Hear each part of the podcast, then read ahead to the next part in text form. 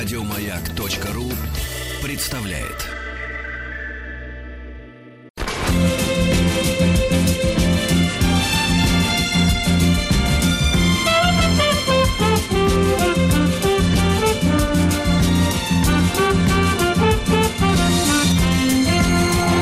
Сергей Стилавин и его друзья. Среда. Инструментальная. Доброе утро, доброе утро всем, кто почему-то по какой-то причине отказывается спать. Здравствуйте, дорогие товарищи, сегодня у нас среда. Здравствуйте, Владуля. Доброе утро. Да, Владуля, а, а, я прошу прощения у наших слушателей и предупреждаю их, что сегодня у Владика может быть, может проскальзывать э, необъяснимая бравада. Да не, просто проскальзывать. Да, может проскальзывать из рук. Э, поэтому простите его, пожалуйста. У него вчера был день рождения, 38-летие, и он снова зашел на круг, чтобы вернуться в 37. Да. да. Владик, я еще раз тебя поздравляю с днем Спасибо рождения. Огромное. Вы вчера были отменным книгачеем. Да, книгачеем. 200, 200 страниц прекраснейшего вашего подарка шотландского. Читал, да. Народные, да, да, да, давайте, давайте назовем это так. Шотландии. Давайте назовем это так. Шотландский автор на манер Брюса. Да. Э, так вот, ребятушки, э, поступают вопросы ко мне кстати, в том числе из нашей пиар-службы «Радио Маяк» о том, чтобы я приоткрыл завесу тайны, как выглядит та самая банька, откуда да, мы, с вами, да. мы с вами общаемся в прямом эфире, потому что я еще раз напомню тем, кто только что э, вдруг проснулся, начиная с воскресенья, э, у нас перестраивается техническое вещание, и я вот уже третий день э, просыпаюсь, э, мою свое тело, кстати говоря, вот меня спрашивают, Сергей, секреты работы из дома. Я буду периодически приоткрывать эти секреты также, но так. всех волнует визуализация. Как да, выглядит вот э, место, откуда я выхожу в эфир. Это действительно очень интересно. Но вот если Василий Борисович Стрельников, он выходит из сейфа, так, так, так. с бронированного, да, то я, конечно, э, вот иллюстрация очень близкая к оригиналу. Вы можете увидеть в моем инстаграме, например, Сергей Стилавин. Э, вчера замечательно замечательный Екатеринбургский, ну, вернее, Свердловский областной э, художник, э, молодой э, мальчишка. Но уже совсем еще, мы это видели. Уже да? очень талантливый, да, Сергей Архипов из города Красноуральска. Он предложил мне изобразить вот мою баньку, мое вещательное место. И я, я, я, я, честно говоря, снимаю шляпу. Я головные уборы обычно не ношу, но тут снимаю, потому что это действительно талантливо, по-доброму и. Очень правдиво. Вы можете оценить этот э, рисунок художественный, да, вот действительно я прямо вот, вот как есть, так и нарисовано, ребята, как есть, так и нарисовано. Значит, пару слов немножко по текущему моменту э, из серии «Адаптация». Вот, потому что, конечно, для меня, как и для всех вас, э, новая реальность, она требует э, определенного, э, ну, как бы так сказать, определенного, э, определенной сноровки, сноровки, да, потому что так сразу с кондачка, как говорится, не делается дела, правильно? Вот если в понедельник я был просто шокирован, может быть, это даже чувствовалось, да, то э, вчера я, вы знаете, в первый раз начал входить во вкус. А, что это значит? Э, вы представляете себе, вот э, вы представляете себе ваше рабочее место, да, где вы проводите достаточно много времени и в течение достаточно многих лет. А, да, я, например, в течение почти уже 13 на маяке работаю. И, соответственно, и вдруг заканчивается твоя эфирная смена, если так можно сказать. Ты снимаешь наушники, выключаешь аппаратуру, выходишь за пределы студии, и ты опять дома. И это, конечно, с этим, конечно, надо же не то чтобы я начал получать, честно говоря, не то чтобы удовольствие, но, но, ребята, я очень много времени проводил за рулем всегда. Ну, то есть ежедневно. И, конечно, мы с Рустам Ивановичем в нашем проекте «Большой тест-драйв» этим активно пользуемся, потому что таким образом мы обкатываем а, автомобили, да. Uh-huh. И у меня всегда выходило, ну, за несколько дней теста, там, 500-600, иногда больше километров, которые я провел за рулем той или иной тачки. Это, с одной стороны, позволяло мне отлично ее понять. Да, но с другой стороны, вы понимаете, да, э, что такое дорога? Дорога — это встреча с неизвестным, э, встреча, так сказать, с лихачами, ворами, хулиганами. Это всегда вот. путешествие. Да, и, и, и вдруг оказалось, что эти все вот эти хулиганы, лихачи, подрезалы, угу. э, сказать, и прочие упыри, они вдруг ушли из моей жизни. Я, я как-то, знаете, сначала оторопел, а теперь я чувствую как-то удовольствие. Я удовольствие, не социопатское удовольствие, а то, что, э, ну, действительно, я не трачу нервы на вот этих людей, которые, ну, честно говоря, иногда э, так подбешивали, что ты на работу к 7 утра приезжал уже взведенный просто, взведенный. Э, у меня начала просачиваться доброта. Я вот так скажу, просачиваться доброта. Доброта на людей, Сергей. Которую я утираю, да, да утираю. Значит, слушайте, слушайте, еще пару слов буквально тоже по текущему моменту. Давайте, давайте это сделаем в рубрике «Народный омбудсмен». Давайте, а? давайте вот, вот несколько мыслей, давайте.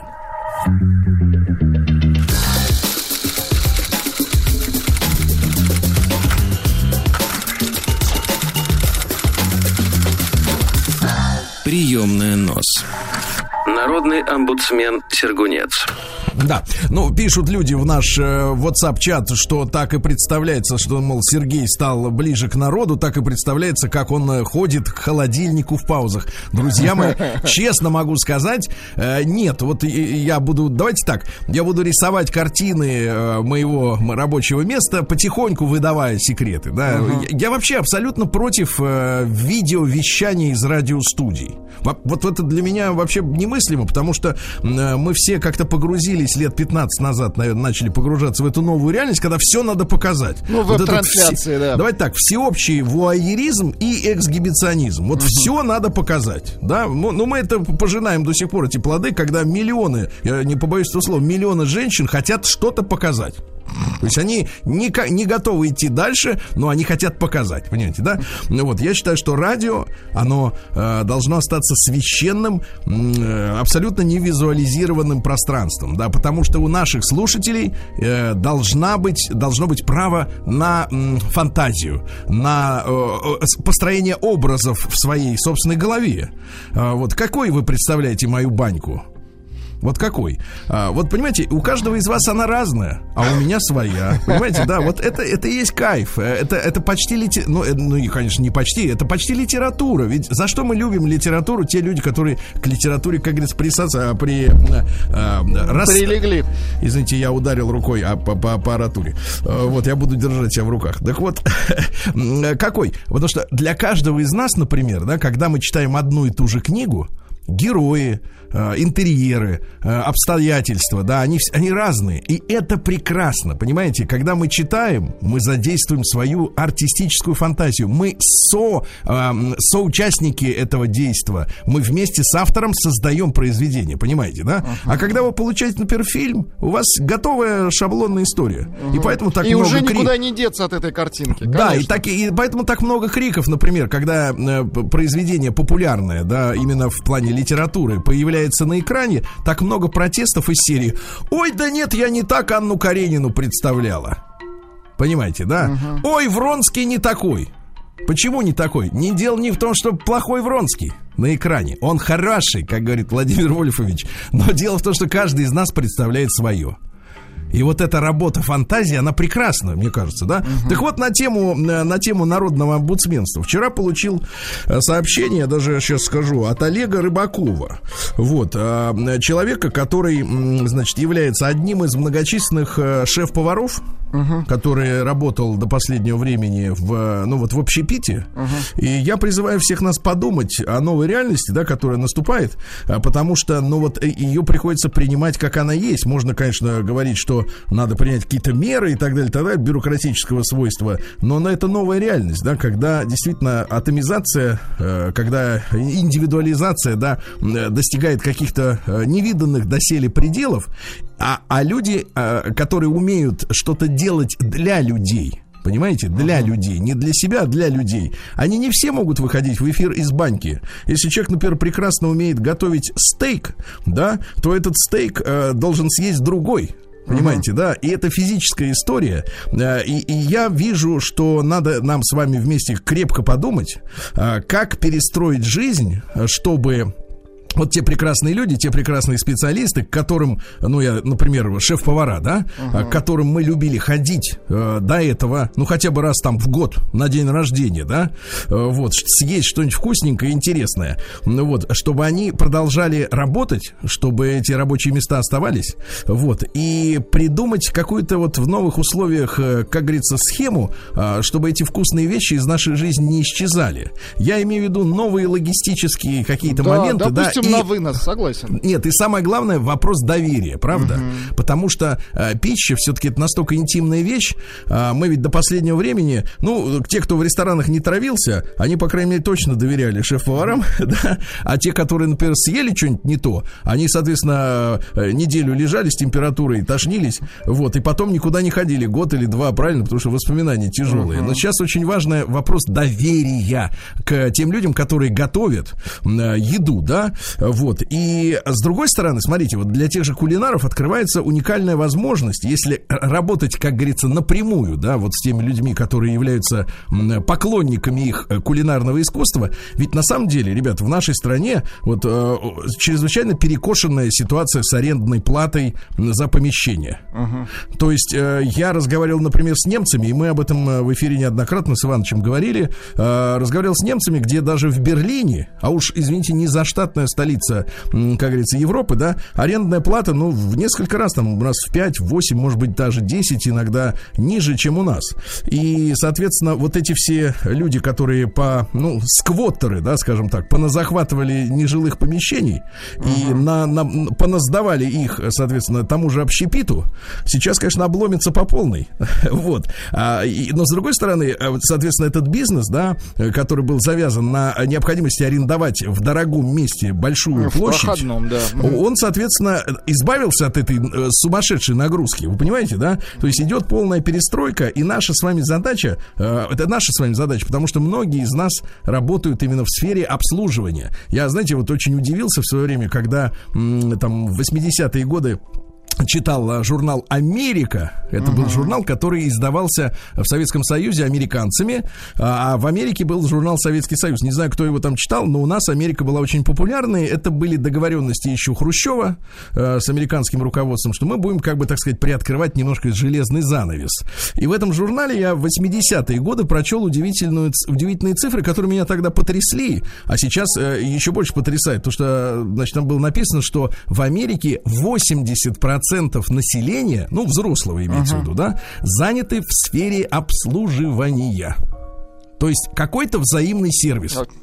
Ты делаешь, например, хороший стейк, угу. я там шью штаны, еще что-то. Ну, в общем, то, что нужно людям, понимаете, да? Не в промышленности, не в космической индустрии они работают, а в сервисе, да? да. А в сервисе, то есть по, по, взаимные тотальные услуги.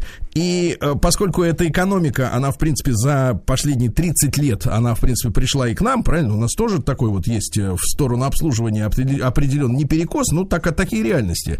То нам надо всем вместе хорошо подумать. Я, как народный омбудсмен, кстати говоря, ведь в этой истории, например, с общепитом нужен гарант, правильно? Ну, конечно. Гарант, э, который что, будет... Что ты после этого общепита останешься жив?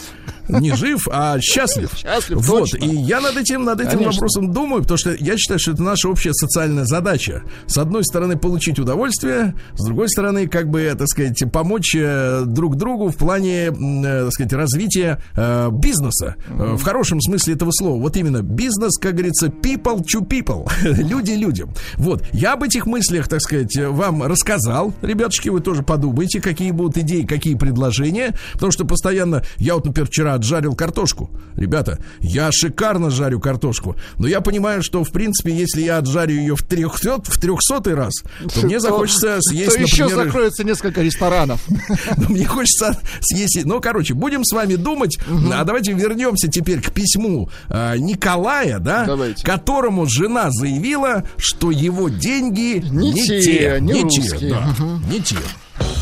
Прием корреспонденции круглосуточно. Адрес стилавинсобакабк.ру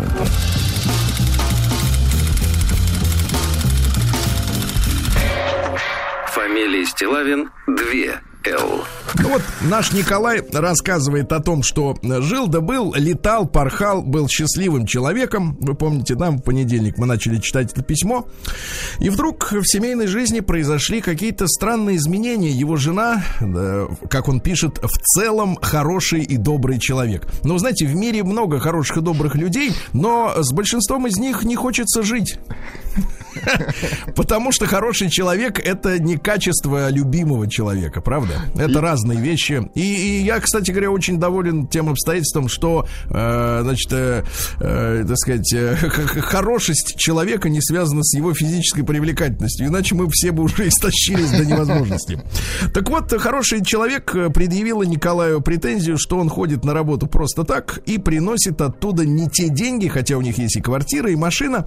И наши слушатели заподозрили, конечно, эту дамочку в наличии на стороне хахаля, uh-huh. у которого, видимо, ну, хотя бы визуально те деньги, и она сравнивает. Или подруга какая-то. Знаете, у женщин очень часто, к сожалению, идет сравнение на фоне подруг или Инстаграма, да, как надо жить и как она не живет. Вот, и в конце концов докатилась ситуация до следующего ада. Женщина заявила своему мужу, что она может обойтись без него в кроватке. В кроватке, ребят. Это самое страшное. Так вот, Николай продолжает. Думаю, для любого мужчины услышать такое это сильнейший удар по мужскому достоинству в прямом и переносном смысле, как кувалды, я бы добавил. Э, вот, э, да. И как после этого быть с ней? Э, задается вопросом Николай, но вопрос в том, что, мне кажется, она уже не с ним. Конечно. То есть ты так думаешь, как мне быть с ней, а, а она не уже... нужно никак быть. А она уже никак. Дело. Еще вопрос, э, конечно, почему она до сих пор от меня не ушла? Я не знаю. Скорее всего, все к этому идет. Э, есть все предпосылки, хотя она говорит о том, что если б хотела, то давно бы ушла, и вообще она ко мне хорошо относится. Ну, знаете, иногда люди хорошо относятся к старой икеевской табуретке, обляпанной э, кофем. Э, Проверенной, э, да. Кофем, кофем и борщом. Вот, а выбрасывать не хочется, потому что она как родная.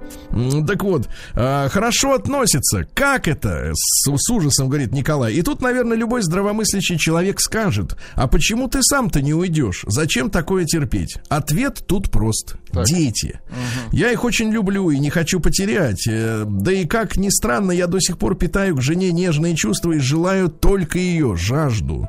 А зная уже себя, ну, наконец-то познал, э, если я уйду из семьи, я оборву все связи, потому что так было всегда в моих прежних отношениях, потому что видеться с женой, тем более каким-то образом с ней общаться даже ради детей я не смогу.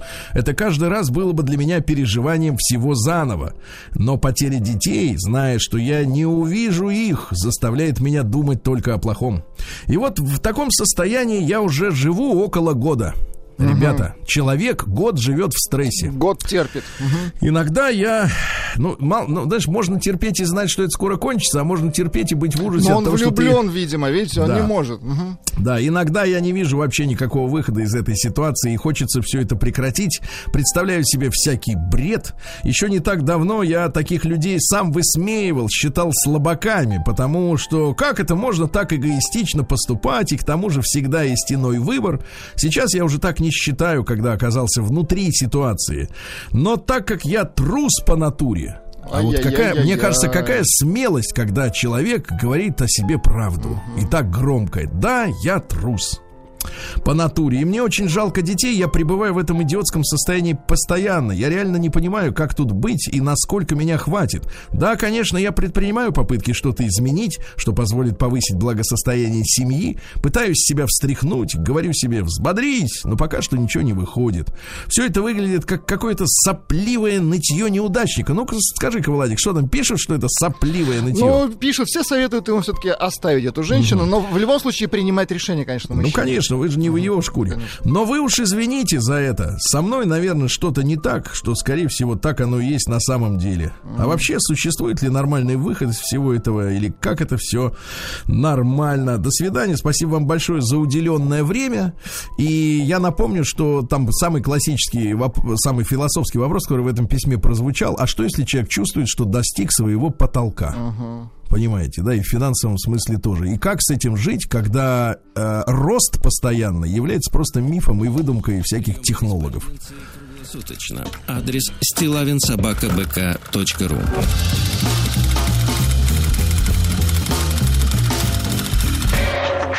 Фамилия Стилавин 2 Л. День дяди Бастилии пустую прошел. 80 лет со дня рождения. Ух ты, а ей уж 80. Разный, каждый день. Действительно, да, праздник каждый день. Сегодня уже, ребята, 25 марта. И сегодня, наконец-то, э, в центральный регион России приходит настоящая весна. Сегодня днем уже у нас плюс 8. Так что, Владик, прячь свой э, плащ. подклад... Угу. Да, плащ с подкладочкой. И я вкусил немножко апельсиночки, Это да. чувствуется. Даже запах пошел. Да-да-да, рекомендую, кстати говоря, друзья мои. Очень бодрит. Э, да, так вот, какие у нас сегодня такие памятные события. Во-первых, день работы работника культуры России. Очень хорошо.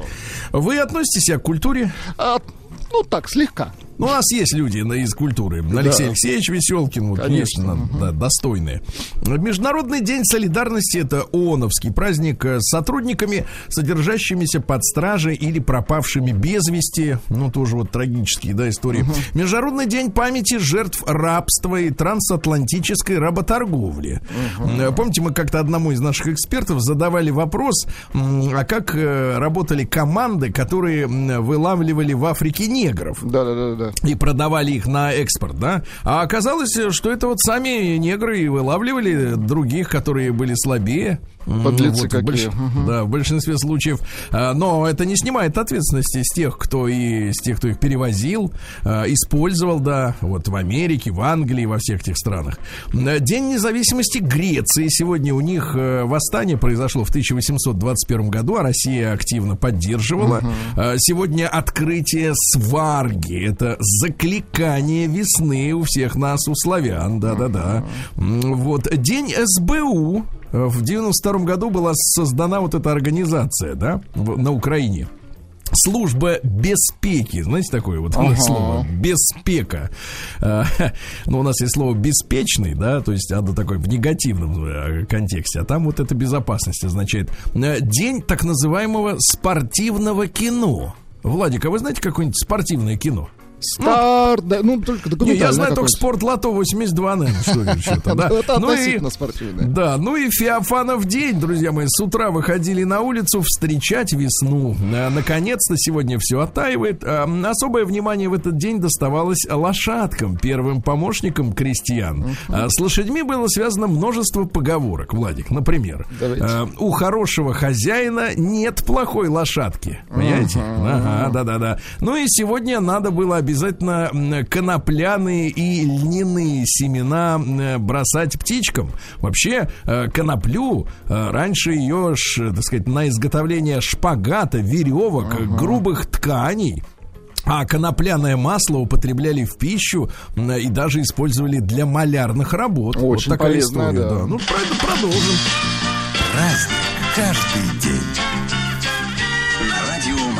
Ну что же, в этот день, в 461 году, была основана Венеция. Основана она была жителем, жителями, которые спасались от готов. Это не те люди, которые 20 лет назад ходили в черном и изображали из себя эти депри... депрессию uh-huh. какую-то выдавливали, да. А да, гот это не, немчура, да, которая, значит, соответственно, с топорами цивилизованных. По лесам бегала. Uh-huh. Не по лесам, по полям, да. Вот отбирала у людей парчу, да, шмот, шмот мадье, бабки. И вот они скрылись на пустынных островах болотистого побережья, а, куда, как они думали, уже готы не пойдут. Там такой гнилостная не атмосфера.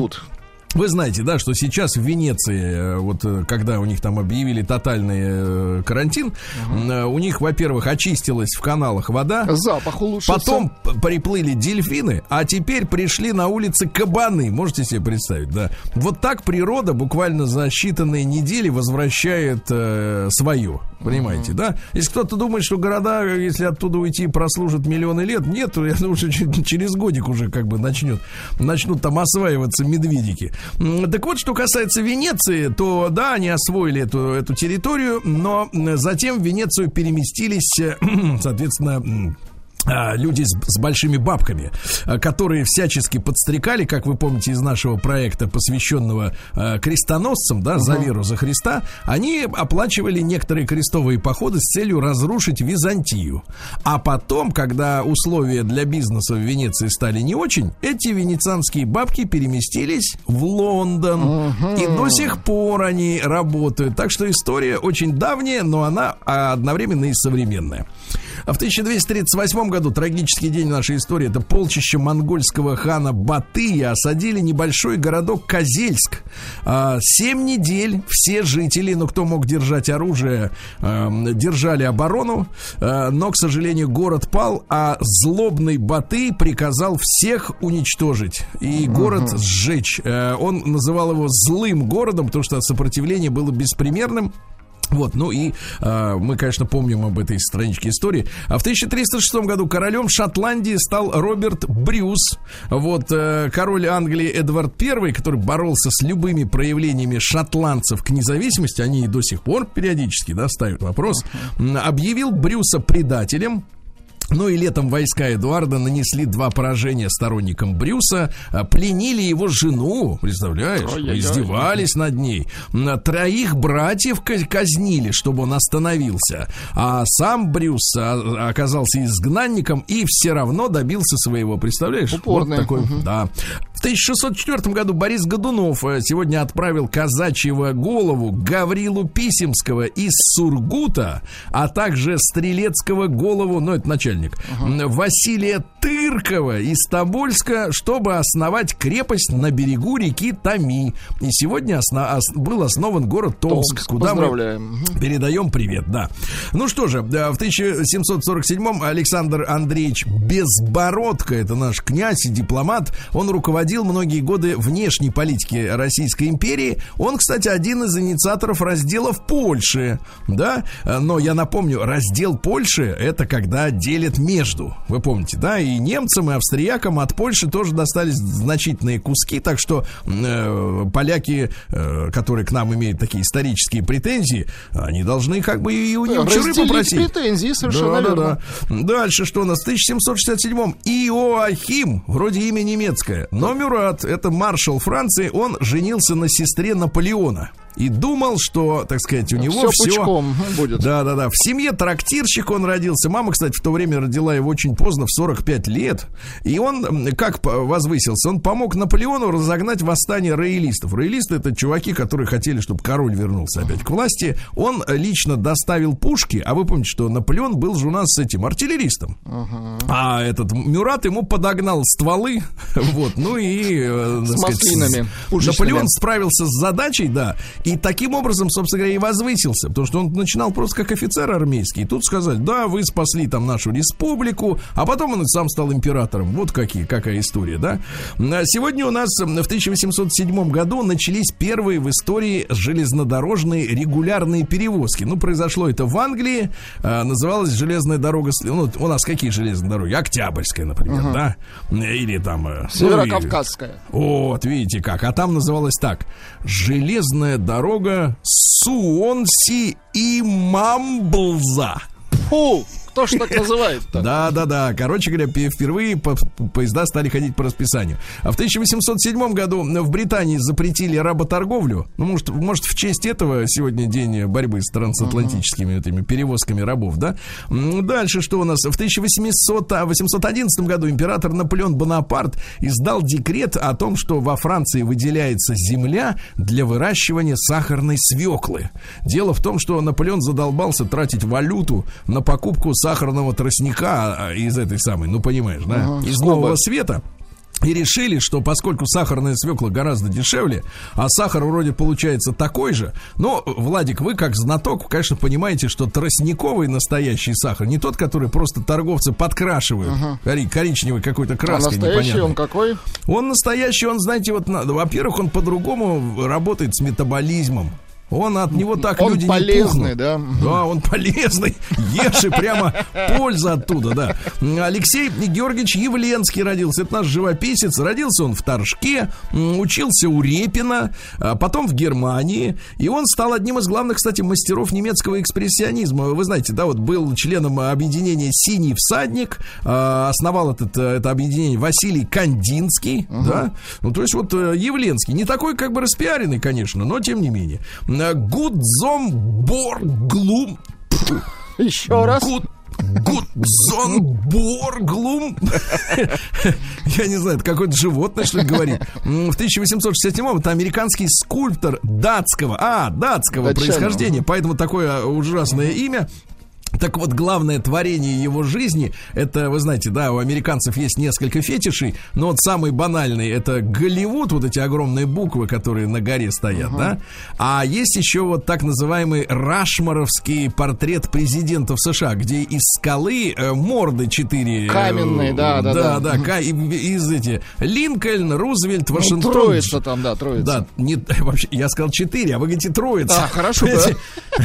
Извините, У одного не заметил. Четверица, да. Так вот, 400, ты, 400 рабочих трудились, а делали этот э, монумент э, с 1927 по 41 год. Вы представляете? Э, Игорь Эммануилович Грабарь в 1871 наш художник, он родился в Будапеште в семье русинов. Ну, русины это русские, которые отделены от основной России давным-давно. Вот они в Европе, они считаются меньшинством, их права, кстати говоря, достаточно сильно попираются в разных странах.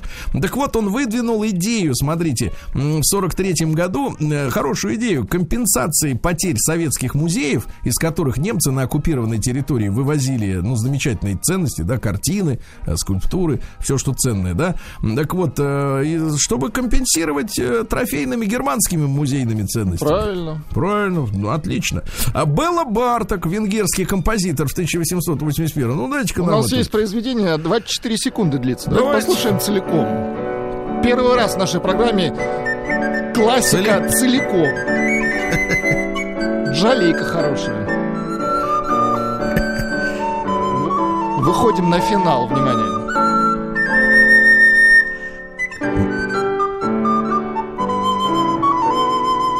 Да, но слушать снова Да, не класс. хочется, даже несмотря на краткость, да. А в 1914 году, ребят, Норман Эрнест Борлоук, тоже а, интересная фамилия, американский генетик, э, которую, э, который, смотрите, Нобелевскую премию мира в 70-м году получил за вклад в решение так называемой продовольственной проблемы, особенно за осуществление так называемой зеленой революции. А это комплекс э, модернизации сельского хозяйства в развивающихся странах, э, который привел к тому, что повысилась урожайность.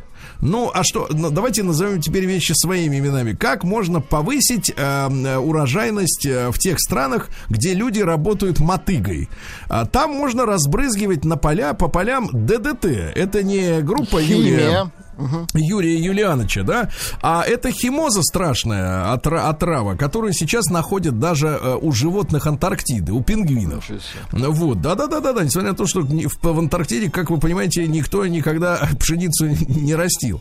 Так вот, а зеленая революция это действительно использование всех этих пестицидов, э, удобрений, которые борются с вредителями, и поэтому пшеница, ну, например, она, так сказать, меньше гибнет, да, вот от этих всех э, гадов, но вырастает-то после, после этого губятся поля, э, где больше нельзя, нельзя ничего выращивать. Короче говоря, придумали эту зеленую революцию они, а, а идея-то гадостная. В 1917 году сегодня временное правительство постановило отменить смертную казнь. Ну, понятно. Дальше у нас что интересного в этот прекрасный день? О, в 1919 году Лев Троцкий издал приказ по красной рабоче-крестьянской армии. Так. В связи с нехваткой конского состава приказываю конского? кавалеристам... Конного. Минуточку, я читаю документы тех лет. Конского. В связи с нехваткой конского состава приказываю кавалеристам скакать подвое на одной кобыле. Первый управляет лошадью, второй открывает огонь по врагу. Потом меняемся. Благодаря этой тактике, кстати, советские войска стали одерживать одну победу за другой. Это конский указ. День дяди Бастилии пустую прошел. 80 лет со дня рождения. Ух ты, а ей уж 80.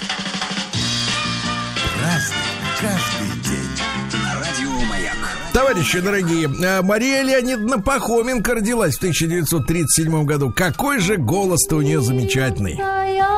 за печалью будет радость, не бывает Да, класс. без добра. За печалью будет радость. Прекрасно. А Арета Франклин. Арета а Франклин. какая 42 песня, наверное, лучшая у нее.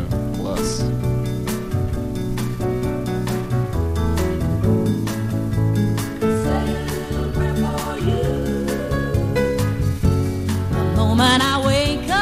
Да. Супер. А, в со- а вот сейчас ну, посмотрим, как вы умеете радоваться на заказ, Владик. А Давайте. сегодня в 47 году родился Реджинальд Кеннет Двайт, он же Элтон Джон Сэр. Э, Слушайте, ну я единственное скажу, что он, конечно, гениальный композитор. И вот э, ее сонг, твоя песенка, это лучшее, наверное, что он сделал в своей Что ж, чуть-чуть послушай. Он, конечно, гений. Да, ну пару слов, наверное, надо сказать о фильме «Рокетмен». Э, Честно говоря, э, мне кажется, одна из самых пронзительных, э, пронзительных лент, несмотря на все нюансы, о том, как страдает человек. М, Да, фильм, фильм о настоящих Хороший страданиях. В сорок девятом году сегодня в республиках Прибалтики, значит, пришли люди и сказали, что вот те, которые плохо себя вели, они поедут в Сибирь, отды- так сказать, исправляться, да? Передохнуть. А, Передохнуть, да. В 50-м году. А вели они себя достаточно плохо во время войны. В 50-м году Борис Оскарович Бурда родился, знаток, кулинар. А есть у вас песни в исполнении Бориса Оскаровича? Нет. Ну и ладно, и хорошо. Хорошо. А, Мэйси Уильямс, уроженка Западной Индии, участница квартета Бонни Мы. Вот. Бонни М, ну это на Бонни слуху. Мы. Да. Тири-ри-ри-ри. Конечно, да. В ш- в 56 году родился Ефим Шифрин. Вот, да-да, У нас родился. есть его трек. Сейчас, сейчас, одну секундочку. Хорошо. Пару слов буквально. Во-первых, он родился в городе Нексикане. Как вы думаете, где это? Нексикан. Не представляю. Это Магадан. Ах. Да. А во-вторых, что самое потрясающее, вот об этом пишут э, знатоки, что по словам самого э, Ефима Залманча, он является четвероюродным братом Так. певца. А теперь какого певца, как вы думаете? Ну, Ну, ваша не догадка. Элтона Джона точно. Да точно, Олега Газманова. Да ты что? Да, да, да, Ничего вот такая себе. история. Давайте послушаем чуть-чуть. Давайте. Искусство. Алло, Люсь, Уже смешно, это да? я. Слушай, я проходил мимо военкомата, меня в армию забрали. А теперь вопрос, Владик. Так. А насколько это сильно отличается от комедии? В лучшую сторону, мне кажется, отличается. Да, да. Мне кажется, просто у каждого поколения должен быть свой, Свой, да, шифрин. Да. В 66-м году родилась женщина, ну, которую я, честно говоря, долгие годы чехвостил и, наконец, устал. Так. Сара Джессика Паркер. Да. Красотка, как вы ее называете? Да-да-да. Как вам не стыдно, да-да-да. Ну что же, да, Сара Джессика Паркер, да. А, д- в 66-м году родился Джефф Хилли, канадский музыкант. Вот. э, Плохо видящий, да-да-да. Давайте послушаем чуть-чуть. Ну, достаточно, да.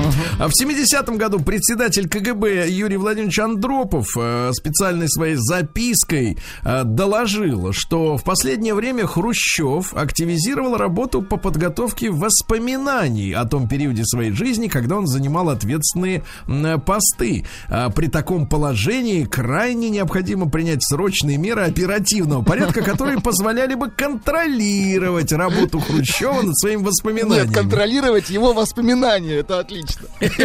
А сегодня, кстати, ведь люди умеют а, подсаживать, например, крысам ложные воспоминания, правильно? А, вот, ну что, сегодня Владимир Кличко родился в 67 году. Очень человек, талантливый артист. Да, человек, который родился в Семипалатинске. Так. А, Вот, затем стал, конечно, выдающимся. Значит, какая семья-то была? Э, Мама его была начальницей э, паспортного стола. Вот, вернее, нет, это папа, начальник паспортного стола э, в селе. А мама учительница начальных классов, да. Вот, ну а затем он стал выдающимся боксером, потом выдающимся украинцем. Вот, ну и цитаты, конечно, из товарища Кличко, они замечательные. Но я прочту, чтобы поднять вам как настроение. Давайте. Я захожу там, где готов заходить. Смельчак. Чем старше человек, тем больше ему лет. А гордо встану грудью за спиной Украины. Кажется, он хочет Да, догнать и, наконец, Ломоносова. главное, главное сообщение, главное. Так. Я как художник, только вместо холста лица людей. Какой подлец.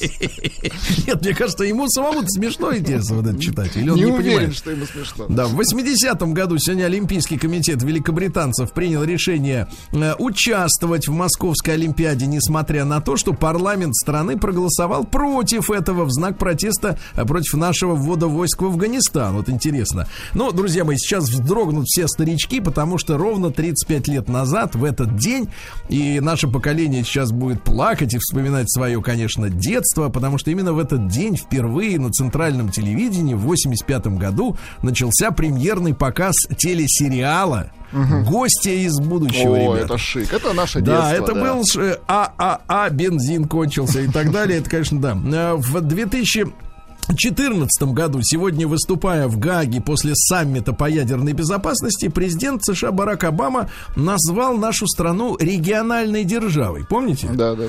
Вот, и фактически было заявлено, ну, в, в общественном пространстве, да, в широком международном, что США себя считают глобальным игроком, ну, а все остальное это шушера. Они знают, как всем лучше. Да, друзья мои, ну и, э, конечно, мы помним, конечно, мы помним, э, и э, для каждого взрослого человека, э, мне кажется, э, сегодня э, день для того, чтобы э, поплакать, действительно поплакать, подумать о э, погибших в 2018 году во время пожара в торгово-развлекательном центре «Зимняя вишня» в Кемерове. Э, Через несколько, там, буквально недель мы были на месте этой трагедии э, проездом. Э, Вот, и я я еще раз хочу сказать слова поддержки тем людям, которые трагедия коснулась. Страшно, да. Вот такие сегодня события, А, да, но в одном месте нам удалось вот наврать. что вам пишут, Сергей. Наконючил Валерич, ржать, не фыркать, э, брешешь по-конски, свистишь как Троцкий, а победило сообщение брехло на удаленке.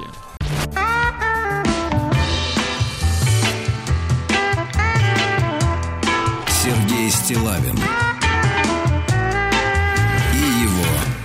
друзья. Среда. Инструментальная. Ну что ж, неплохая музыка сегодня у нас звучит неспешная для того, чтобы прибраться, пропылесосить, правильно, Владик? ну или как точно. вы, как вы у нас делаете это, приходите в себя после вчерашнего дня рождения, да? Да.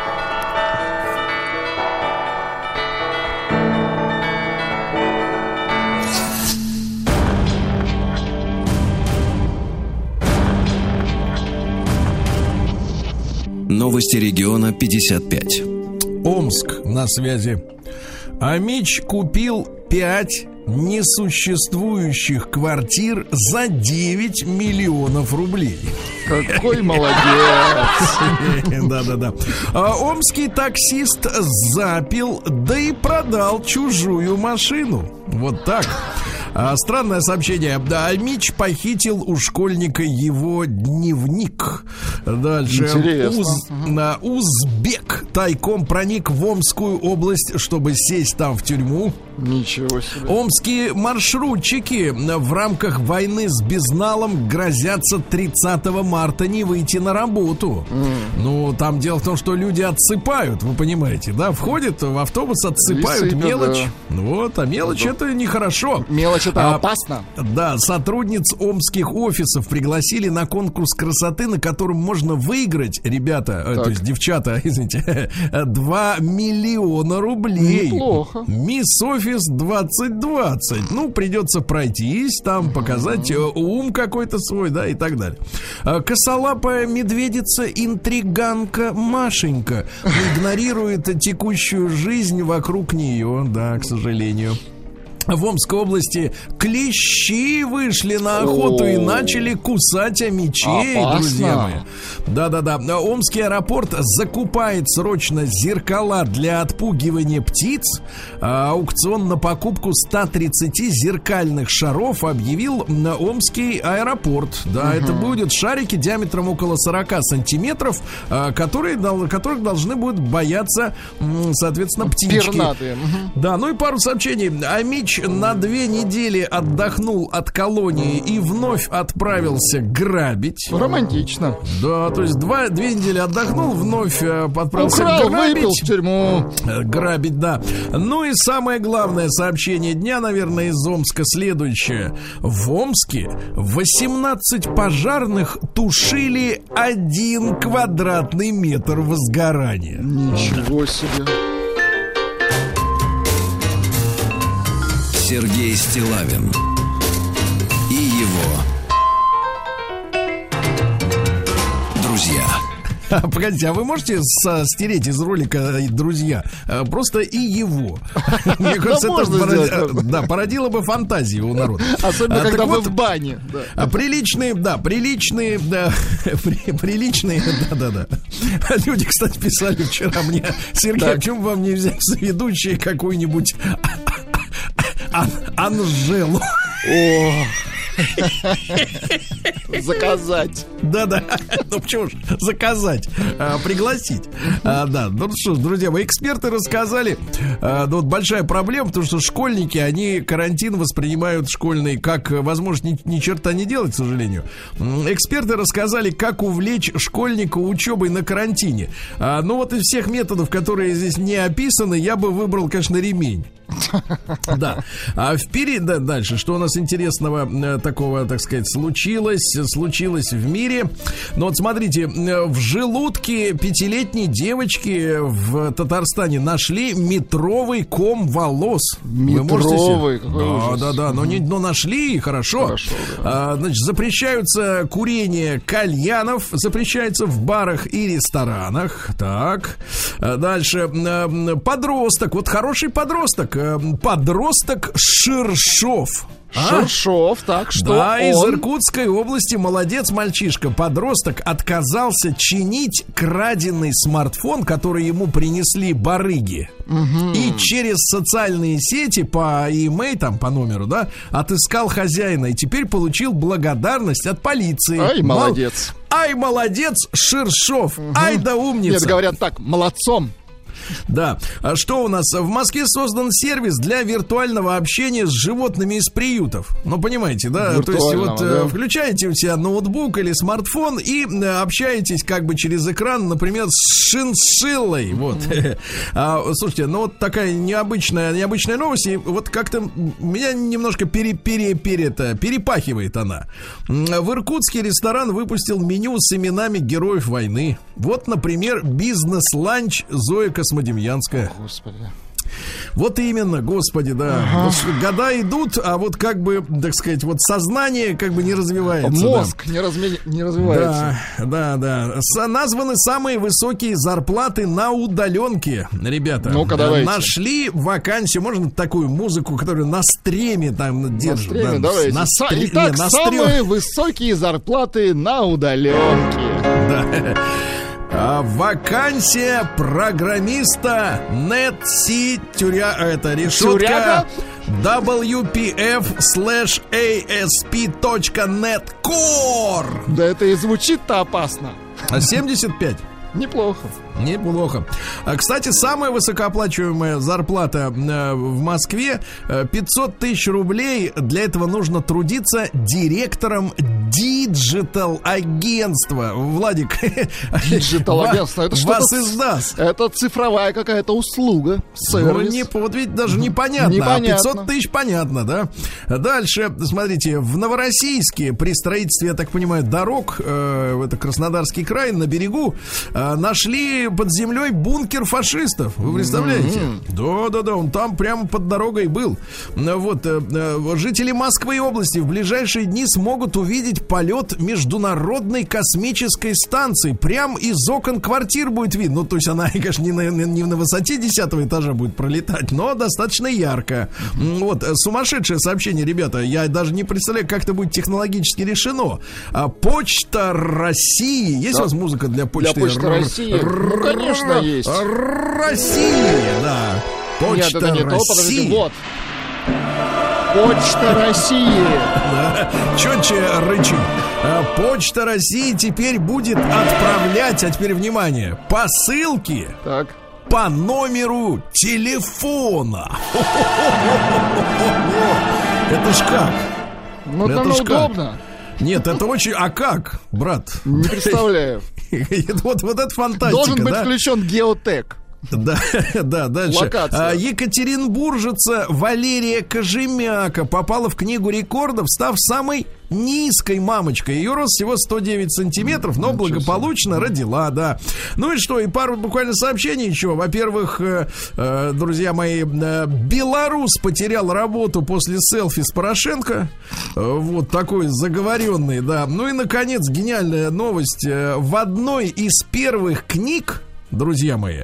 А Винни-Пух, ну, вы помните, это медведь, которого у нас изображают таким толстым, а в западной культуре он с шарфом, помните, да?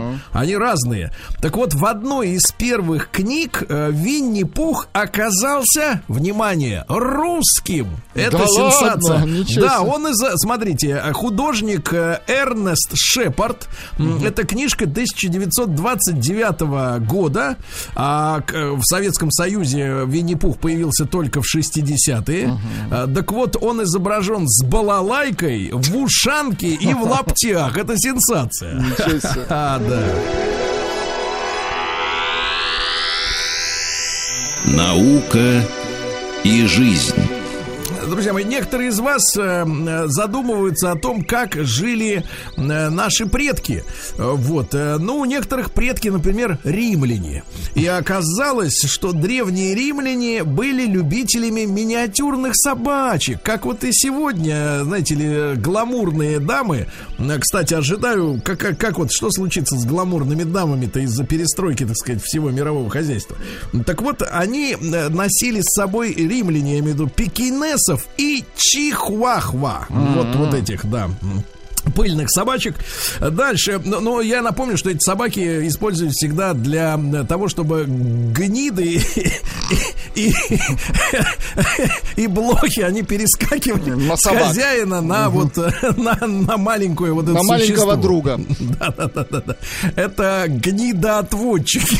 Ну, прекратите, Сережа, ну некрасиво. Ну, это нормальное слово. Это гнида ребенок. Гнидоотвод тогда, Да, да, гнидоотводчик. Да, ну что же, астрономы доказали, что время нельзя повернуть вспять. Ну и ладно. Гениально. Вот, а ученые выяснили прямую связь сфинкса с солнечными циклами. Это, оказывается, штука не напрасно там стоит. И действительно, мы в этом не сомневались. Мы любители дециметра, да? А, так вот, самки и самцы мышей, оказывается, по-разному реагируют на голодание. Да, да, да, это имеется в виду у женщин и у мужчин, э, ну, это имеется в виду крыс. Э, вот, у них, значит, соответственно, печень по-разному переваривает жир. Вот. А ученые объяснили странные формы лягушачьих черепов. Оказывается, у многих лягушек э, под кожей на черепе шипы. И ученые долгое время сомневались, и в догадках терялись, зачем эти шипы нужны. А выяснилось, что, оказывается, когда лягушку прикусывают за бошку, Так. то она этим шипом, а, значит, а, повреждает а, ядовитую железу а, врага, и этим же ядом его убивает. Представляете? Вот, да, да, да. Вот то, то есть рогонос, рог- рогатые, они тоже могут скрытый рог, сопротивляться. Да, да, да. А Дальше осознание тела и частей тела по отдельности отличаются. Вы представляете? То есть вы одним образом чувствуете себя целиком, и совершенно другим образом, например, чувствуете свой ноготь на ноге. Или палец. Мгм. Или палец, да, если, конечно, есть. Ну и, наконец, да-да-да, известно, стало известно, как быстро растворяются в воде детали детского конструктора Лего. А если вы сбросите кубик в э, море, то через 1300 лет, будьте спокойны, он наконец-то растворится. Вот, ну и давайте завершим э, э, парой сообщений. Болтливые дети в школе учатся лучше. Ну, лучше, это значит, э, усваивается информация, да? Ну и, наконец, э, на тему, помните, импортозамещения, когда к нам э, в 2014 году перестал, там, в 2015 поступать сыр. Помните? Да, да, да. Так вот, оказывается, исследователи Ельского университета изучили сыр и выяснили, что этот продукт вызывает точно такое же привыкание. Помните, были протесты. Где наш сыр? А в чем дело-то? Оказывается, сыр вызывает точно такое же привыкание, как и тяжелые наркотики. Господи, какой ужас!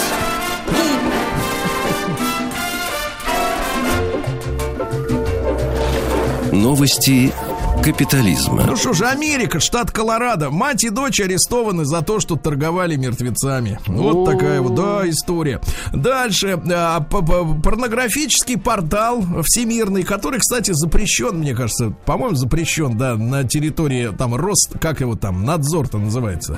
Рособлнадзор. Короче, запрещенный Да, портал. в запрещенный России. портал открыл бесплатный премиум доступ для жителей всех стран в HD. Значит, для того, чтобы получить э, доступ к роликам, э, не к кроликам, а к кроликам, э, достаточно, значит, поставить галочки, соглашаюсь на самоизоляцию и обещаю регулярно мыть руки.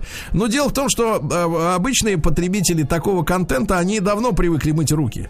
Вот, да. А, ну что же, дальше у нас. да, в опустевшие города Испании начали заходить и никого не бояться. Кабаны, косули, медведи. Вот, скоро зайцы Ну, прибегут. это вот да. будущее, да. А, в американском городе Портленд в Орегоне танцовщицы стриптиз-клуба с голой грудью Ох а, доставили клиенту на дом еду. А я Вот думал, видите, как- удовольствие доставили Какая, да, клиенту. и это и есть уда- удовольствие, да, Владик. В Румынии, это отдельные люди, румыны, машинист поезда перекрыл переезд через э, железную дорогу, чтобы сходить и купить чашечку кофе. Ну, Какой молодец. Молодчага, да-да-да. Ну и давайте завершим. Сегодня у нас э, новости капитализма. Поросенок э, в Китае родился с хоботом слона. Да вы что? Да.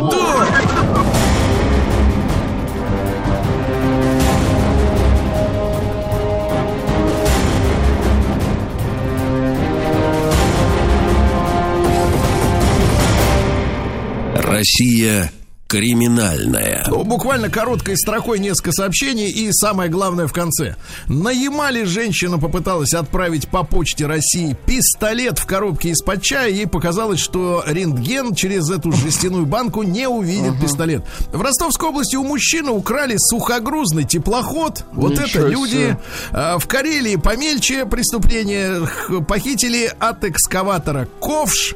М, Вот а, дворец. Слушайте, как это звучит, Владик? Дворецкий украл миллионы у российского бизнес-тренера и сбежал. У человека был дворецкий у бизнес-тренера. Представляете, сколько он зарабатывает денег? да, да, Да, да, да, дворецкий. Э, Ну что же, а, в Подмосковье росгвардейцы задержали мужчину, который пытался украсть, украсть 8 дезиков из магазина. Да, да, да, да, да. Ну и давайте, э, смотрите, пару буквально сообщений. В Калининграде задержали квартирного вора с только что украденным э, телевизором прямо на руках. Под Сызранью молодежь украла на железной дороге 700 кг чугуна. Краснодар накрыл бум велосипедных краж. Ну и, наконец, новость года. Костромич расплатился за ночь с женщиной Так. с семью утками.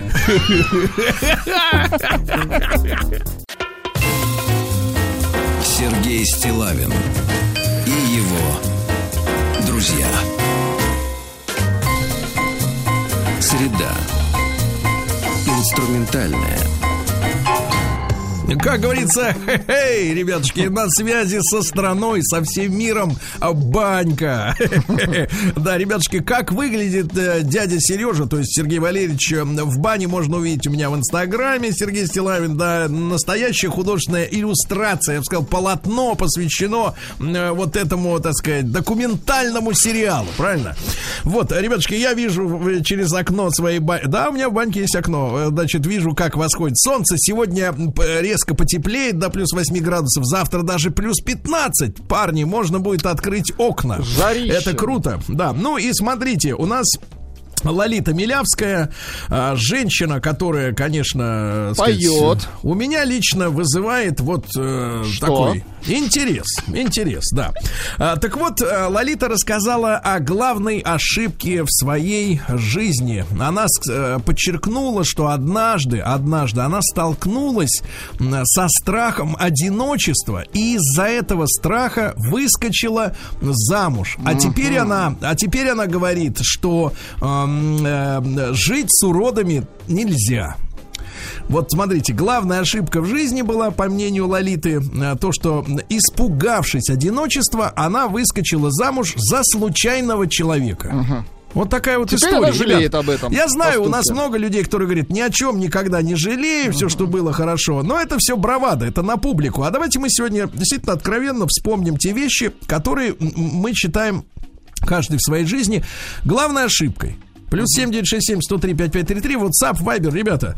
а, главная ошибка то, что вы, ну, может быть, хотели изменить или нет, но в любом случае вы об этом жалеете. После новостей поговорим.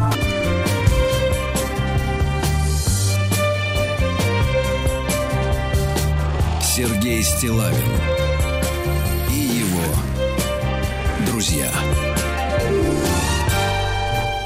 Так, товарищи, итак, возвращаемся мы к нашей теме дня. Э, Я на а, Рустам Иванович ускакал уже Ну, из студии, да? ушел, не ускакал. А, жаль, жаль. Вот, может, мы, те, мы вам, мы вам А как-нибудь, нет, Владик... вернулся, вернулся. Давайте, вернулся. давайте, пусть прям подсядет к микрофону, да. Да, надо ему какую-нибудь вопрос. леску, что ли, на ногу надеть, чтобы он Нет, так не быстро не, имеем вс- права мы не вставал. на да. ногу. Ну, да, да, да. Так ну, вот, Рустам Иванович, смотрите, у нас сегодня тема, и я, я рад, что наши Задерживайте, слушатели... Сережа. Да,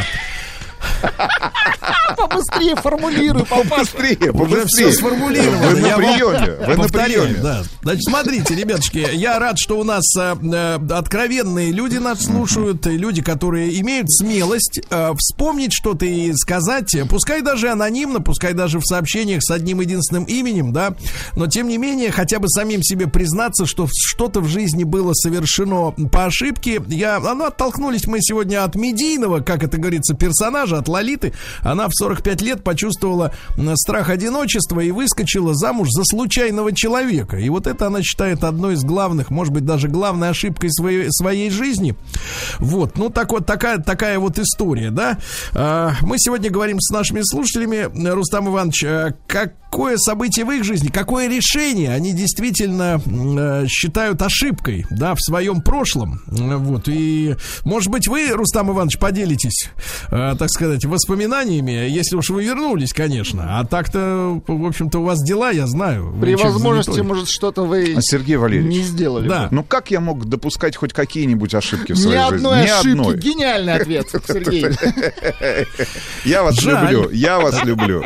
А вот это ошибка. Да-да-да.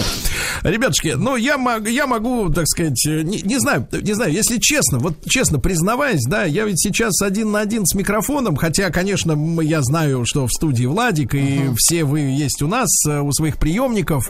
А, Если говорить откровенно, да, совсем откровенно, то, наверное, Наверное, есть, есть, э, есть в жизни, есть в жизни какие-то вещи, которые, которые, э, ну как сказать, которые были совершены из-за малодушия, из-за небольшого опыта в каких-то в каких-то вещах, да. А, ошибка ведь это когда человек, наверное, взвешивает э, Ну, не- так вот. что-то не- необдуманное, да, Ну, вот он, нет, поступки. нет, нет, не- не- нет, ну, знаешь, наоборот, он что-то вз- ошибка. Вот что я ошибкой называю. Это когда человек взвешивает варианты и выбирает не тот. И выбирает не тот. Когда он все-таки в обстоятельства зажат, да, и действует спонтанно, действует на нервике, действует из-за того, что, ну, скажем так, стресс, да, какой-то. Это все-таки, наверное, не совсем ошибки. Ошибка это когда неправильный выбор. Неправильный выбор. И, э, ну, что сказать, если, если, если честно. Конечно, мы можем, э, мы можем с вами сегодня много говорить о том, что мы ошиблись, например, когда-то, общаясь не с теми людьми, да, э, общаясь не с теми, не с теми женщинами, если говорить о, так сказать, о мужской, да, жизни. Но если, если вот действительно, положа руку на сердце, вспоминать э, о тех э, вещах, которые происходили, да, да, были в жизни люди, с которыми, наверное, а- общаться было ошибкой. Но, а, но, но, тем не менее, тем не менее, у меня нет горечи по этому поводу. У меня нет, нет досады. Вот скажем так, нет досады. Даже какие-то, знаете, вот, э, Владик, у меня в юности происходили какие-то криминальные вещи в жизни. Вот, криминальные, да, когда, ну, э, не будем говорить, э, не будем скрывать, я, я однажды стал, э, сказать, жертвой Участником разборки? нет, я же стал жертвой. так. Самый настоящий, да. И, конечно, мне, мне понадобилось очень много времени. Я, я, я многие годы корил себя за то, что сделал ошибку. Я, ну, это был как раз 90-е годы, да, э, те самые святые 90-е для многих, э, которые тогда жировали. Вот, и я стал жертвой, да, криминальной, криминального нападения. Я много лет корил себя за то, что сначала я не предпринял никаких мер, э, чтобы э, предотвратить, да. Не обратился ни к кому за помощью, хотя знал, что за мной уже следят и меня выслеживают, и сейчас вот-вот произойдет ограбление. Вот, и после этого случая я как раз ходил с молотком несколько месяцев, да, в, карма, в кармане. Вот, но, но потом, с, прошедше, с, про- с прошествием нескольких лет, я понял, что эта история изменила мою жизнь. И на самом деле она, в, в конечном итоге, она привела меня сегодня сюда. В- в- ну, это произошло давно, но На тем не менее, привела. в, в профессию, да. Без этого, без этого эпизода, по большому счету, э, не случились бы перемены в моей жизни, потому что очень многие вещи были обрушены и морально, и физически, и материально. И, и, и, без этого не произошла бы биография та, которая есть.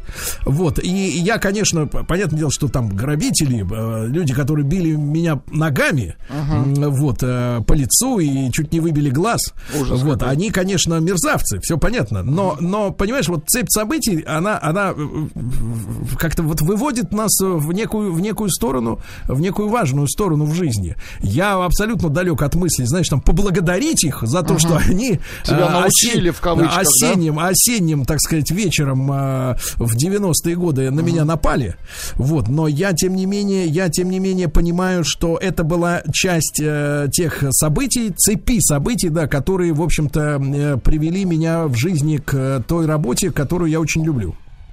Вот я, может быть, никогда не говорил об этом. Может быть, банька настраивает меня на откровенные разговоры, но я очень доверяю нашим слушателям. Вы знаете, я каждый день когда вот еще выходил э, в большой мир, да, я когда здоровался с нашими слушателями, которые мне протягивали руку и говорили, Серега, мы тебя слушаем, я всегда ловил себя на мысли, какие это обаятельные, э, воспитанные, улыбчивые, замечательные люди, которых я тоже люблю, ребята. И мне не стыдно перед вами признаваться в том, что, в общем-то, было у меня на душе. И сейчас мне стало легче, правда. Очень хорошо. Сергей Стилавин друзья. Друзья мои, ну, спасибо вам огромное за ваше, за ваше встречное откровение. Да, я вижу наш э, WhatsApp э, да, куда вы присылаете на свои истории из жизни, свои воспоминания. Я еще раз напомню, главное не прозвучать в эфире, главное самому себе в чем-то признаться, мне кажется, да? Вот, давайте послушаем э, из Костромы. Миша дозвонился, ему 41 год. Мишань, доброе утро. Какая была твоя главная ошибка в жизни? Скажи нам. Э, Сергей, доброе утро. Наверное, самая большая ошибка в жизни была то, что э, в быту своей молодости я не особо прислушивался к советам родителей.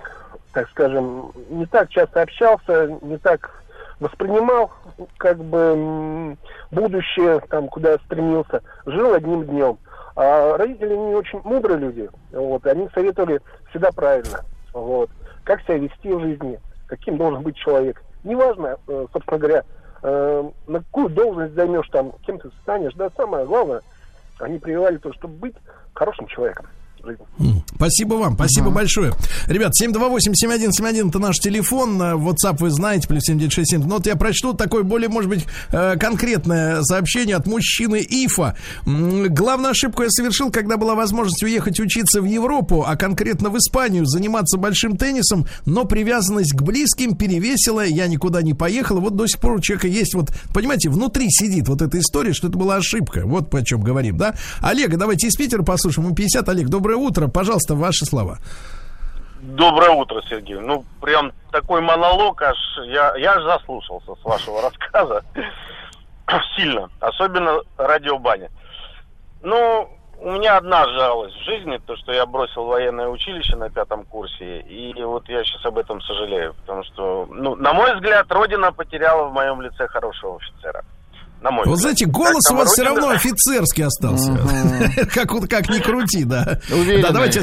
Да, спасибо большое. Из Оренбурга Наташа пишет. Главная моя ошибка в том, что недооценивала себя. Ну, история с низкой самооценкой, да, если говорить таким э, на- научным языком. Добин э, в, в, в четвертом часе прокомментирует, может быть. А вот Геннадий из Ростова. Как говорил мой отец, чем позже женишься, тем меньше будем жи- будешь жалеть об этом. Отец дело говорил. Да, да. А да, вот да, да. хотите грустное сообщение? Давайте, Когда давайте. мне было 18, спутался с дамой старше меня. Результат беременности, очень болезненный аборт. Очень жалею об этом случае. Без подписи сегодня, видите? А вот посмотрите, очень грустное сообщение, очень откровенное. Я еще раз хочу сказать огромное вам спасибо, ребята, за то, что вы нам доверяете. Вот послушайте, послушайте сообщение от человека, который вот э, как, э, как жизнь сложилась. Ирина пишет из Москвы. Здравствуйте, мой муж часто спрашивает, о чем я жалею. А я не хочу ему говорить. А жалею я о том, что вышла за него замуж. Но уже ничего нельзя исправить. У нас четыре ребенка. И Печально, общее да. обязательство. Понимаете, Ирина, я хочу вам сказать огромное спасибо за смелость, за то, что вы говорите об этом вот так, так смело, действительно, да? А вот Дмитрий Квадратный, вы помните, наш качок. Да, да, да, распиаренный. Да-да-да. Считаю главной ошибкой то, что в погоне за своей мечтой, ну, у каждого своя, а, со- значит, У э, него за своей штанга, меч- Сергей. Да, бросил свою маму, а мечта у него была создать семью, потому что у него семья в Питере, а мама в Москве. А, Бросил свою маму, бросил хорошую работу и укатил к жене в Питер. О самом факте женитьбы я, конечно, не жалею, надо было остав... но надо было оставаться дома и жить гостевым браком, как многие советовали. А теперь некогда заботливый, работящий мужичок превратился в тунеядца. Вот это, Это слова точно. настоящего мужчины, мне кажется. Смелый, да. Сашу из Сыктывкара послушаем, ему 45. Александр, пожалуйста. Доброе утро, Сергей, ваша команда.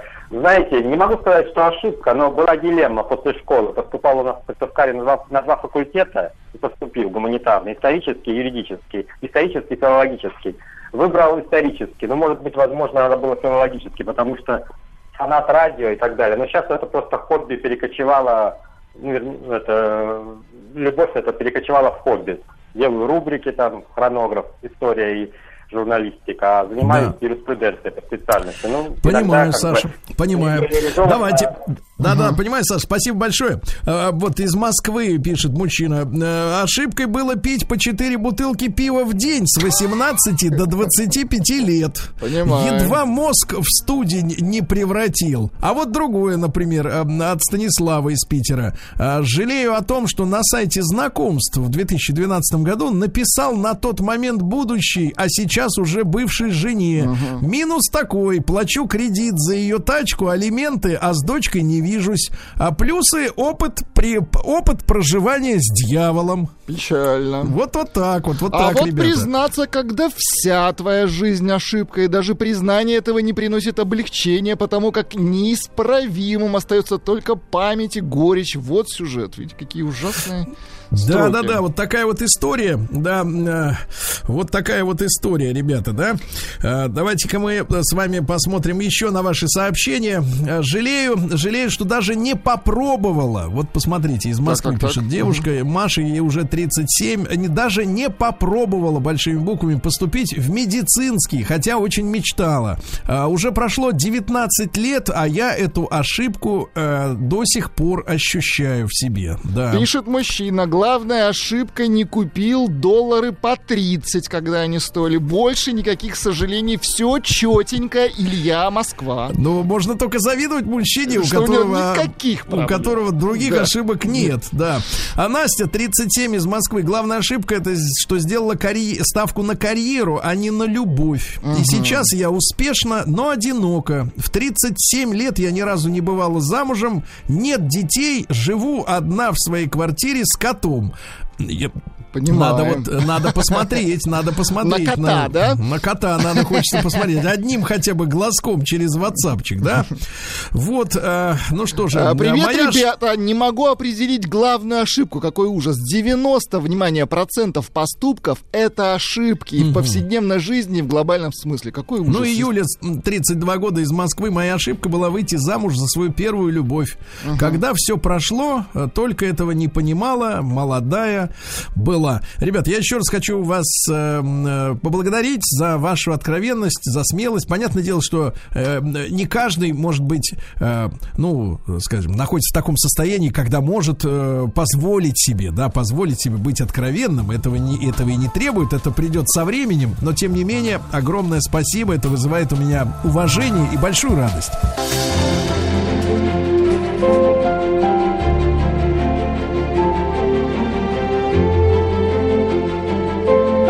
Россия – страна возможностей. А, Друзья мои, наш традиционный проект «Россия. Страна возможностей» сегодня расцветает новыми технологическими красками. Участники этого проекта сегодня находятся в четырех разных местах. Алексей Каспаржак, ведущий программы «Россия. Страна возможностей», вице-президент Государственной корпорации развития web.рф. Леш, доброе утро. Привет. Да, Леша, расскажи слушателям, где ты находишься, чтобы мы чуть представили. Слушай, я дома, если честно, потому что, с одной стороны, это неплохо, но с другой, продолжая наш прошлый эфир, если ты помнишь, э, прошлый раз, мы с тобой сильно спорили, вот я в данном случае приверженец традиционных способов ведения эфира, все-таки мне как-то удаленка э, претит. Вот, поэтому... Ну, видишь, если это челлендж. был- А? Это челлендж, Алексей, это вызов, это надо преодолеть, надо преодолеть, да. А ты, ты хочешь сказать, что мы с тобой поменялись ролями? Да, теперь я тебя буду, я буду твоим тутором. А я тра- традиционалист. Да, хорошо. Друзья мои, я рад, э, я рад, что у нас есть возможность все равно, несмотря ни на какие изменения там технологические, э, быть на связи. И сегодня у нас наш главный герой Артем Метелев, э, председатель Совета Ассоциации волонтерских центров. Кстати, на минуточку, член Общественной палаты Российской Федерации. Артем, доброе утро. Доброе утро. Артем, а вы так грустно это сказали. Я, честно говоря, сейчас э, просматривал ваши фотографии, ну, потому что вас нет рядом, а мне хочется представлять себе человека, с которым, с которым я разговариваю. И вы знаете, я скажу очень нескромно, но э, с точки зрения наших, нашей аудитории очень четко. Э, Ваши улыбки позавидую даже я. На всех фотографиях. Сережа, Сережа, Сережа, Да. ты и в этом отношении пере- перестал быть транс... Я говорю это как э, человек э, эмоциональный. Я скажу так, вот все фотографии, которые я видел Артема, они все с белозубой, такой огромной такой улыбкой, очень, очень, э, так сказать, очень обаятельный. Очень Я и обаятельный. сейчас но- улыбаюсь. Да, но, но это не слышно, да, хорошо. Значит, Артем, а, Артем занимается а, помощью, бескорыстной помощью людям, правильно я понимаю? Да, мы развиваем волонтерское движение в стране. Да, Уже Артем. много лет, больше 10 лет э, развитием добровольчества, волонтерства, социальных проектов и все то, что вообще в целом может помочь людям или качественно поменять нашу жизнь. Да, Артем, чтобы немножко э, э, перестать быть консер- э, консерватором, как вот сейчас себя чувствует Каспаржак, я хочу спросить, вы чувствуете себя лично функционером от волонтерского движения?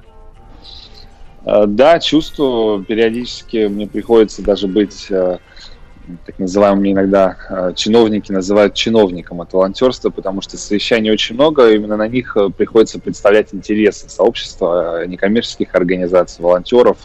Огромное число есть и до сих пор сложностей в этой сфере, и для того, чтобы эти барьеры сложности снимать, приходится пропадать во многих государственных различных сценариях, скажем так, да. Поэтому, да, конечно, я думаю, что так или иначе работа с этим связана. Понятно, понятно. Алексей, Алексей, я так понимаю, вы с Артемом знакомы не первый год, правильно? Не первый год. Да. Первый. Расскажите нам Нет, об Артеме. Хороший. Нет, смотрите, смотрите. На самом деле, вот давайте здесь несколько историй. История номер первая, это все-таки давайте понимать, в каком мы сейчас контексте находимся. А мы сейчас находимся в контексте, который не позволяет нам быть всем в студии совместно. И Артем ведет, насколько я понимаю, Артем ведет сейчас достаточно большую работу, связанную с помощью тем, а, кто находится на изоляции. Вот. И, Серьезно? вот. и в этом смысле, как это устроено, как это как можно этим воспользоваться, нужно просто использовать, на мой взгляд, все каналы для того, чтобы это сообщить. Вот, это первый сюжет. Сюжет номер второй. Он, э, и он, он важный, он актуальный, но я прошу прощения, может быть, за некий, а, некую недооценку. Кто, так может слушатель, слушателю показаться, что я недооцениваю ситуацию. Нет, я ее хорошо, в принципе, более-менее представляю. Но это самый такой поверхностный вопрос, который стоит обсудить, его стоит э, сформулировать и донести до всех, кто может. А вот совершенно второй вопрос. Э, Сережа его начал потихонечку так э, определять.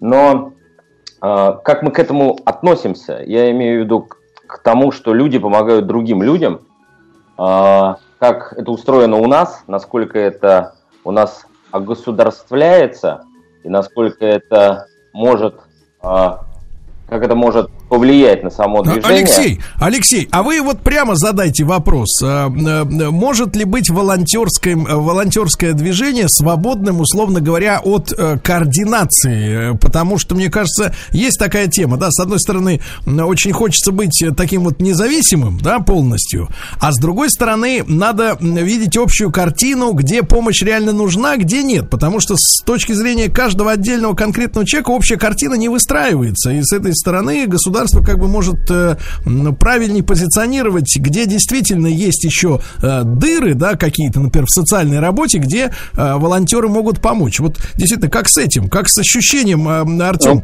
как с ощущением жажды такой вот независимости, вот, и, соответственно, но, но с другой стороны, координации с государством. Смотрите, по разным оценкам у нас около 40% волонтеров э, действуют в одиночку. Они не участвуют в каких-то организованных структурах. Это не обязательно государство, это могут быть и некоммерческий сектор, большое число разных благотворительных фондов, НКО. Но меньше, чуть меньше половины это те, которые вот э, одни сами что-то делают, э, либо они с разными организациями работают, не причисляя себя какой-то конкретный. И это Артем, нормально. Артем, а можно, можно конкретный пример? Потому что э, вы, вы так стараетесь формулировать, да, это все. Вот конкретно, чем эти Не, ну- люди занимаются? Ну, например, можно, если вас возле вашего дома находится центр реабилитации инвалидов, э, и вы сами пришли туда и договорились с руководителем о том, что вы будете его посещать и играть в мафию, например, да, с ними, вот как мы в свое время делали, да, то для этого вам не нужна некоммерческая организация. Вы это и сами можете делать. И даже никому об этом говорить, скорее всего, вы не будете. Вы просто будете ходить и получаете удовольствие свое внутреннее, моральное, а, да, тем самым помогая в том числе людям в общении, в каком-то внимании, которое вы Артем, даете. тогда не могу не задать вопрос. А откуда взялась тогда цифра 40%, если есть такие волонтеры-молчуны, которые А Это, делают это что-то? социология. Это социология. Вы считали? Э, Нет, это социологические исследования, которые мы проводим ежегодно, и э, люди, которые э, отвечают на них, участвуют, да, они говорят, что да, я волонтер, но я работаю в одиночку, да, это нормально. Вот Не обязательно Артем- всех записывать. Да. Артем, сейчас, я прошу прощения, Артем сейчас очень правильную вещь сказал. Вот знаете, в общественном все-таки поле понимание волонтерства это понимание, как бы а, цель лежит в помощи кому-то. А на самом деле, на самом деле, мне кажется, очень важно донести, что эта цель лежит в том человеке, который этим занимается. Дело в том, что там, с развитием экономики огромное количество людей не ощущают своего, как бы, общественной, у них нет от этой общественной прописки. Они не ощущают своей общественной значимости. Но если ты там а, передвигаешь мета- механически, делаешь, помните, как в притче о каменщиках, не каждый каменщик понимает, что он строит город. И в этом смысле у него нет вот этого ощущения социальной своей пользы, которая, как, как ни странно, э, является значимым фактором счастья. А можно, А, можно, человек- Алексей, вопрос к вам обоим и, и к тебе, Леша. Кстати, мы так и не узнали, купил ли ты своему сыну меч за 45 тысяч рублей. Э, Вот, а ты как-то это скрыл от нас, а я помню. Ну вот, и к Артему тоже вопрос. Вот смотрите, мы по всем, по всем опросам имеем следующее. Главная ценность человека – это семья в нашей стране, да, и это позиционируется на самом высоком уровне, и, в общем-то, мне кажется, с этим никто не спорит. Но м, человек, э, значит, э, думая о том, что главная задача это семья, тем не менее тяготится ощущением, что он что-то не дает обществу, что он кому-то не приносит пользу. Вот в чем вот этот парадокс? Разве человеку недостаточно заботиться только лишь о тех, с кем ты связан э, своей кровью, да, то есть родственными узами, но надо еще кому-то помогать, э, кто по ДНК тебе абсолютно м, чужой человек. Вот в чем этот парадокс? Не, подожди, ну, во-первых, здесь парадокса нет, секунду. Причем здесь да- даже то, что ты выполняешь функции свои по отношению к своей семье, это и есть общественная польза в том числе. Просто кому-то это нужно более... У кого-то не получается, у кого-то этого нет. У нас э, как... э, и вообще главная ценность человека это он сам. Я вот я готовился к эфиру, я нашел цитату, а, которая мне крайне импонирует. Я сейчас изучаю такого психолога Адлера. А, Он э, как бы один из родоположников психоанализа, только он такой антипод Фрейду. Вот. И а у него есть фраза замечательная. а, а, Она сформулирована в достаточно популярной книге «Смелость не нравится». Вот. Счастье – это ощущение своего содействия обществу. А, вот как его человек для себя сам определяет, через семью, через, там, я не знаю, через двор, через э, улицу, через дом престарелых, через то, что, как для меня, вот для меня во- волонтеры открылись, вот с Артемом мы познакомились, он мне помог собаку найти, а, которая убежала в Москве. И он заставил через это, у меня не было другого варианта, мне не, не к кому было обратиться. А та девочка, которая нашла мою собаку, она, собственно говоря, я не знаю, что ей двигало, но в результате, ну вот она точно мне счастье подарила, она большому количеству людей счастье подарила, потому что мы там, эту собаку... Она и сама получила удовольствие. я Да, и она сама, уверен, получила удовольствие. Алексей, Алексей, чтобы, чтобы наша история, да, не превращалась просто в разговор о чем-то отвлеченном, пожалуйста, какой породу, породу у вас собака и как ее зовут, чтобы мы как бы вот сопереживали вам?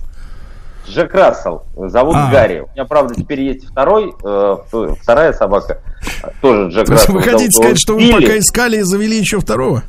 Чипированная уже, надеюсь? Да, уже чипированы, оба чипированы, э, оба с татуировками, оба, ну там совсем. Вот. Сейчас появилась третья. Но Так, не понятно. Слушайте, ну вы Сереж, я могу, могу, Сереж, я могу и тебя завести, в принципе. Да уже, я, ты из меня с полоборота уже завел сегодня. Значит, Артем, Артем, ну вот скажите, пожалуйста, это хорошо, 40% это люди, которые тихо делают какие-то дела, да, не афишируя, и 60% а, что ими движет, почему им нужна организация какая-то, вот в чем вопрос. Все, все, очень, все очень просто. Во-первых, а, волонтеру требуется обучение, потому что очень много различных сфер, а, где нужны навыки, а, немножко навыков или долго обучение, по-разному, но в любом случае кто-то должен это делать. Это делают организаторы так называемой волонтерской деятельности, да, это либо фонды, либо молодежные центры, школы, вузы, ну, по-разному, в зависимости от того, сколько тебе лет и чем ты хочешь заниматься.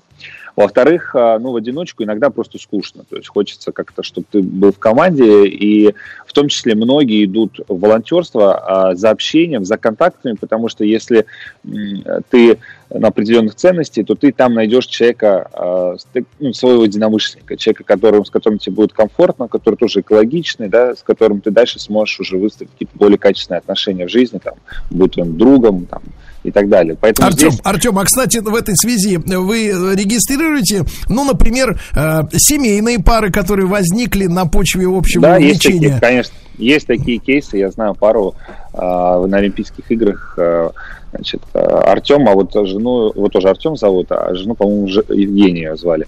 Они познакомились там, теперь э, семья, у них уже дети. Артем, не, не обижайся, доволонтерились, да? Ну да. Нет, это так это нормально абсолютно. И, честно говоря, Тусовка. ну конечно. Тусовка конечно. очень важный фактор, конечно. Артем, Артем, а вы можете нарисовать вот сегодня собирательный портрет тех людей, которые, с которыми вы вот работаете, возраст, э, что это за ребята, э, как правило? Ну, чем, чем, чем нравится мне моя работа, да, тем, что она абсолютно не ограничивает э, ни возрастную, там, ни какую-то профессиональную рамку. Люди совершенно разные абсолютно, но, конечно, преимущественно в нашей стране это молодой человек, у нас средний возраст волонтера 25 лет, там вот в европейских, там, э, не знаю, там в, в американских э, государствах э, это больше 35, там 30-35 средний возраст, у нас, у нас 25, да, у нас там это связано ну, там, с государственной молодежной политикой, с акцентами, которые расставляются в стране. Но огромное число сейчас людей приходит сюда э, на пенсии, то есть так называемый, да, там, серебряный третий возраст, есть люди находят здесь просто для себя новое дыхание, самореализацию. Они подтверждают свои навыки. Там, Артем, потенциал. Артем, а не могу не спросить вот о чем. Поскольку это все-таки организация, да, и она ставит благородные очень цели. А, вот смотрите, э, э, как попытаюсь по- поточнее сформулировать, а, люди уже приходят к вам, у них есть некий душевный порыв, правильно, да? У них есть порыв, у них есть желание что-то делать. А, уже занимаясь этой работой, вы видите, что люди, ну, скажем так, я не хочу использовать это тренинговое слово личностный рост там или что-то, но они еще больше расцветают нравственно, не знаю, морально, развиваются как-то еще выше. Или они уже такие хорошие, хорошие, замечательные люди, цветы, э, которые просто вот, э, так сказать, э, в удовольствие я занимаются считаю, этим делом. Я считаю, что волонтерство это невероятно эффективный инструмент именно раскрытия личности и приобретения человеком навыков, которые приобрести на работе или на учебе невозможно. Это навыки общественной коммуникации, это навыки осознанности, лидерства, навыки э, решения, принятия решений в критических ситуациях, да, то есть то количество компетенций и внутренних собственных э, сильных качеств, которые ты э, себе формируешь, колоссальное. И поэтому люди это понимают. Они просто ну, сарафанным радио приходят э, э, волонтерство, потому что им рассказывают, слушай, там так классно, я там научился тому, тому и тому, да, вот то, что я перечислил, приходи тоже. А это сейчас на рынке труда самое важное. Ну, то есть, да, человек смотрит и национальный интеллект, смотрит на то, как он решает э, быстрые ситуации, да, то, как он общается с людьми, конечно. И поэтому, безусловно, люди, то, что уже приходят с порывом, это уже можно назвать их э, цветами, да, как вы сказали, но в них а, вкладывается вот это все волонтерское движение, весь дух. Э, и каждый человек по одиночке а, все лучше, что у него есть, друг другу, так сказать, опыляет. Поэтому люди Опыляет. Артем, Артем, я, вот вы знаете, все-таки человек старой закалки, советский, я вот эти все термины, искренне скажу, ненавижу и не понимаю. Вот вы можете по-человечески объяснить, что такое эмоциональный интеллект? Потому что вы сейчас обрушили на меня целый шкаф вот этих э, слов, которые, понимаете, мы с одной стороны говорим о душевности, да, но только душевный да. человек может бескорыстно, без бабок идти и кому-то помогать, правильно? А с другой стороны, Слушай, его действия описываются какими-то чудовищными Сереж, словами. Сереж, да. Сереж, Сереж, можно я, я прошу прощения? А, еще раз, не надо расценивать и раскрашивать волонтерство, вот слова, на мой взгляд. Артем, ты меня можешь, ты меня можешь потом поправить. А, это не бескорыстно. А вот приведу пару примеров. Пример номер первый. Моя старшая дочь, которая для того, чтобы найти те компетенции, как раз, которые, ну, условно говоря, научиться тому, чему она не может научиться в школе, она хочет сейчас поучаствовать в тех волонтерских проектах, которые связаны с ее будущей профессиональной деятельностью. Да. Для нее это а, элемент ее портфолио. И это насколько о, просто люди разные есть. Есть люди, которые могут сделать что-то по отношению к чужому престарелому человеку. А есть люди, которые будут это делать, будут проводить какие-то социологические опросы э, для там, общественных организаций бесплатно. А есть третьи, которые с детьми будут разговаривать. Это, вот не нужно этому придавать сразу какое-то такое бесплатное... Шаблонное значение. Шаблонное значение. Алексей, Алексей, я не ожидал от вас, что вы, оказавшись дома, а, на, на, наедине со своим ноутбуком, вдруг озаритесь светом правды. Во-первых, вы из Писания, значит, нам притчу, да, представили, а сейчас вы заявили, что волонтер это не бескорыстный человек. У меня не укладывается, у меня разрыв шаблона. Не, ну еще раз, я просто, я не люблю, когда мы э, апеллируем только вот к истории там бескорыстности, без какой-то там и так далее. Вопрос, это вопрос не об этом. Еще раз говорю, это нужно человеку. Для того, чтобы человек ощутил себя счастливым, он должен, понимаете, он не только да. должен там заработать и есть, а ему еще нужно и иметь некий он должен понимать свое жизненное предназначение, которое Алексей, в Алексей, продав... Алексей, да. Алексей, но я категорически против э, потребности психологические все-таки причислять к материальным и называть все это вместе корыстью. Вот категорически не согласен с вами. Давайте мы этот острый разговор продолжим сразу после новостей. Новостей спорта. Сегодня в России страна, стране возможностей Артем Метелев, председатель Совета Ассоциации волонтерских центров.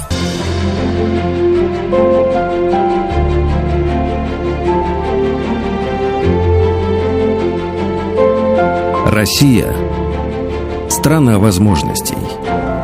Друзья мои, сегодня в России страна возможностей. Мы продолжаем э, обкатывать наши новые технологии, когда каждый гость, каждый ведущий на своем месте в буквальном, а не переносном смысле этого слова. Сегодня э, наш главный герой это Артем Метелев, э, председатель Совета Ассоциации волонтерских центров, член Общественной палаты, кстати, Российской Федерации. Артем, доброе утро. И Алексей Каспаржак, э, ведущий программы «Россия. Страна возможностей», вице-президент Государственной корпорации развития сайте web.rf. И сегодня а, Алексей выходит из своей квартиры. И, наконец-то, он, я надеюсь, не надел свои элитные лаковые ботиночки. Да. Вот. А, друзья мои, а, ну что же, ну что ж, продолжаем разговор. Очень важный, очень важный момент прозвучал, да, он действительно важный о том, что волонтерство это не бескорыстие, да, но каждый в этом деле получает э, то, что он, соответственно, ищет, да, он, э, может быть, не материальное, но, по крайней мере, для своей души, для сердца, да, какие-то вещи, которые ему э, не хватало в жизни. А, Вот мы не должны забывать, ребят, что сегодня волонтерство действительно очень важная история, потому что очень много у нас пожилых людей. А, Я напомню, что сейчас это официальное уже постановление, это не просто призыв там куда-то в пустоту, да, из, из приемника из какого-то там, если вам больше 65 лет, то вы могли бы сидеть дома. Нет, это настоящее указание, ответственное для ответственных людей, а пожилое поколение все-таки это люди ответственные, да, в отличие от школьников, которые в, свои э, такие вынужденные каникулы шляются по улицам, вот об этом даже журналисты постоянно рассказывают и призывают родителей все-таки детям объяснить, что каникулы это для того, чтобы э, быть здоровыми, а не для того, чтобы развлекаться в торговых центрах. Так вот, м, э, пожилым людям после 65 лет нельзя сейчас выходить на улицу, надо беречь свое здоровье максимально, да. И волонтеры это как раз те люди, которые могут и должны, и, и делают уже это, да, помочь э, пожилым людям справиться со всеми бытовыми проблемами. Правильно я говорю, ребят? Да, абсолютно правильно. Артем сейчас отошел, он, Да. к сожалению, там параллельно. Ну, конечно, работа. Вот, вот эт- э, реализация этого, этой же программы, которая называется «Мы вместе 2020.рф». Это то место, где можно, а, куда можно обратиться и где можно написать о своей какой-то потребности в, в, в часть, в, ну, я не знаю, в жизнеобеспечении, которая нужна человеку, находящемуся на изоляции. Вот, Алексей, Леш, тогда мы, мы ждем Артема обратно к его, со- собственно, ноутбуку, да? Я тогда все-таки, вот смотри, задам тебе такой вопрос, хотел, пока, пока нет э, с нами э, Артема, да? А Вот смотри, тебе нашли собаку, правильно? Э, Нашли собаку Гарика. Вот, а скажи, пожалуйста, это девочка, которая, которая в итоге, да, откликнулась на твой, на твой клич о помощи, а люди, которые, которые знают, что такое домашний питомец, да, ну, понимаешь, есть у нас, э, у меня такая была бабушка, например, она считала, что домашнее животное это главный источник грязи, поэтому мне никогда в детстве не разрешали заводить что-нибудь, э, что-нибудь такое четвероногое, вот, но для настоящих э, людей, которые понимают, что такое собака или кот, это, в общем-то, член семьи, и потеря это, конечно, настоящая трагедия, вот, скажи, пожалуйста, эта девочка, как ее зовут, и она отличалась чем-то от других вот э, подростков, молодых людей, девчонок, которых ты видишь просто на улице, просто в жизни? Слушай, ну, а, значит, вообще а, в силу такой моды на историю волонтерства, я честно могу сказать, я от всего такого сильно модного пытаюсь как-то немножко сторониться. И я, если честно, тем более, что эта мода стала а, а, такой а, очень сильно близкой а, к организованно официальной, вот, а, что в целом было ощущение, что, честно говоря, там ничего не, на- ну, в смысле, там только очень, очень большая, очень красивая картинка нарисована. Ну, то есть, грубо говоря, пиар такой, да, облако пиара, а на самом деле эффект ноль. Да, а, и в этом смысле, но в, в той ситуации, в, абсолютной безысходности, потому что, по- по-моему, это был уже второй день поисков, а в Москве, если, э, ну, в Москве, если потерялась собака, то если на, статистика говорит о том, что если в первый день ты ее не найдешь, то вероятность ее нахождения там стремится к нулю. Вот. А, Больше не, не к кому было обратиться, и в этом смысле я написал Артему, мы тогда только познакомились, и он очень быстро включился, надо сказать. А, Есть специализированные организации, которые как раз и занимаются поиском животных. У нас просто нет такой некой системы а, общей. У нас есть очень много разных а, сетей, в которых в которых э, появляются з- объявления о пропаже или поиске животного. И это произошло вот как-то так. Потом они очень сильно нам помогли. Они разместили все эти объявления во всех, э, ну, везде, где можно было бы это увидеть. И в один прекрасный момент просто пришла фотография а, забитого вот Гарика. Ты его видишь. Я тебе сейчас прислал фотографию. Он А ты мне прислал фотографию, я поясню. На, к сожалению, на фотографии два, э, два собакина. Я не, не могу понять, кто из них Гарик, рыжий или черный. Черный, Гарик справа Черный. черный. Да, Дело в, том, что из этой фотографии я потом, если с вашего позволения, когда увижу как-нибудь Владика эту фотографию покажу. Во-первых, я могу сделать, что у Алексея прекрасный вкус на замечательный кафель в ванной комнате. А во-вторых, а во-вторых, самое главное, фото сделано из ванны. Понимаете, да? Два, две- два собакина, они встали на задние лапы, и как бы оттуда они смотрят на своего любимого хозяина. Я хотел бы один вопрос вам, Алексей. Вы с пеной принимаете ванну или без? Прекратите, Сергей, Ну это жизнь, ребята, ну это жизнь, ну это жизнь. Ну что мы, я не хочу Сергей, формальных слов, это Сергей, жизнь. Главное, главное, что я принимаю ванну без тебя, Сергей. Очень хороший ответ, правильно, Алеша? Как сказал Карлсон, вот я смотрю, вы, при, вы, принимаете, вы принимаете ванну с собакой, а как сказал Карлсон, ну я же лучше собаки. Хорошо, Вот. хорошо, шутка. Да. Как Вот. зовут девочку-то И- эту? Слушай, вот я мне мне э, ужасно не, неудобно-то, но так как это происходило больше года назад, то я не помню, как ее зовут. Я, мы с ней потом переписывались, благодарили, но она даже не вот как бы сказать, она э, поразительно было то, что э, то, что она делала, для нее было большим благом, нежели там какие-то слова благодарности, возможности как-то отблагодарить. Она даже не появилась. Ну, условно, тем более, что это, а, это надо понимать, что эта дев- девушка училась и жила где-то недалеко совсем. То есть это в районе Шаболовки, а, между а, в районе Шаб- а, Ш- метро Шаболовская происходило. вот где кафель. Вот, и в это... Вот. А, И в этом смысле, ну, не полу- э, она не стала там другом, товарищем, еще кем-то. Она не попросила никакой благодарности, она просто была очень довольна тем, что это случилось. Что собака нашлась. Это очень хорошо, очень хорошо, да, и она ничего не потребовала взамен, правильно? Вы же хотели отблагодарить ее.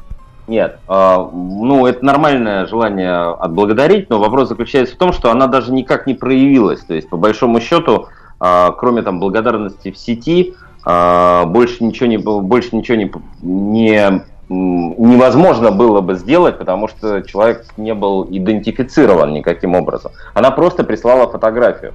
И просто а, с- объяснила, где, наход- где она эту фотографию сделала, для того, чтобы можно было забрать собаку. Это не так далеко было от дома. Да, да, друзья мои, я хотел бы сказать нашим слушателям, чтобы они вот в этой истории с собакой очень человечной, да, видели, что, э, возможно, мы просто разговариваем разными, разными словами, на разных немножко языках, потому что я, конечно, не могу представить себе, э, чтобы большинство наших слушателей в обычной речи использовали глагол идентифицировать, но вы понимаете, потому как э, Алексей трепетно относится к э, Гарику, а это не Харламов, не Бульдог, а Рассел, Джек Рассел, ну вот, что он тоже чувствует, он тоже человек, хотя иногда кажется и не человеком, это логично, да.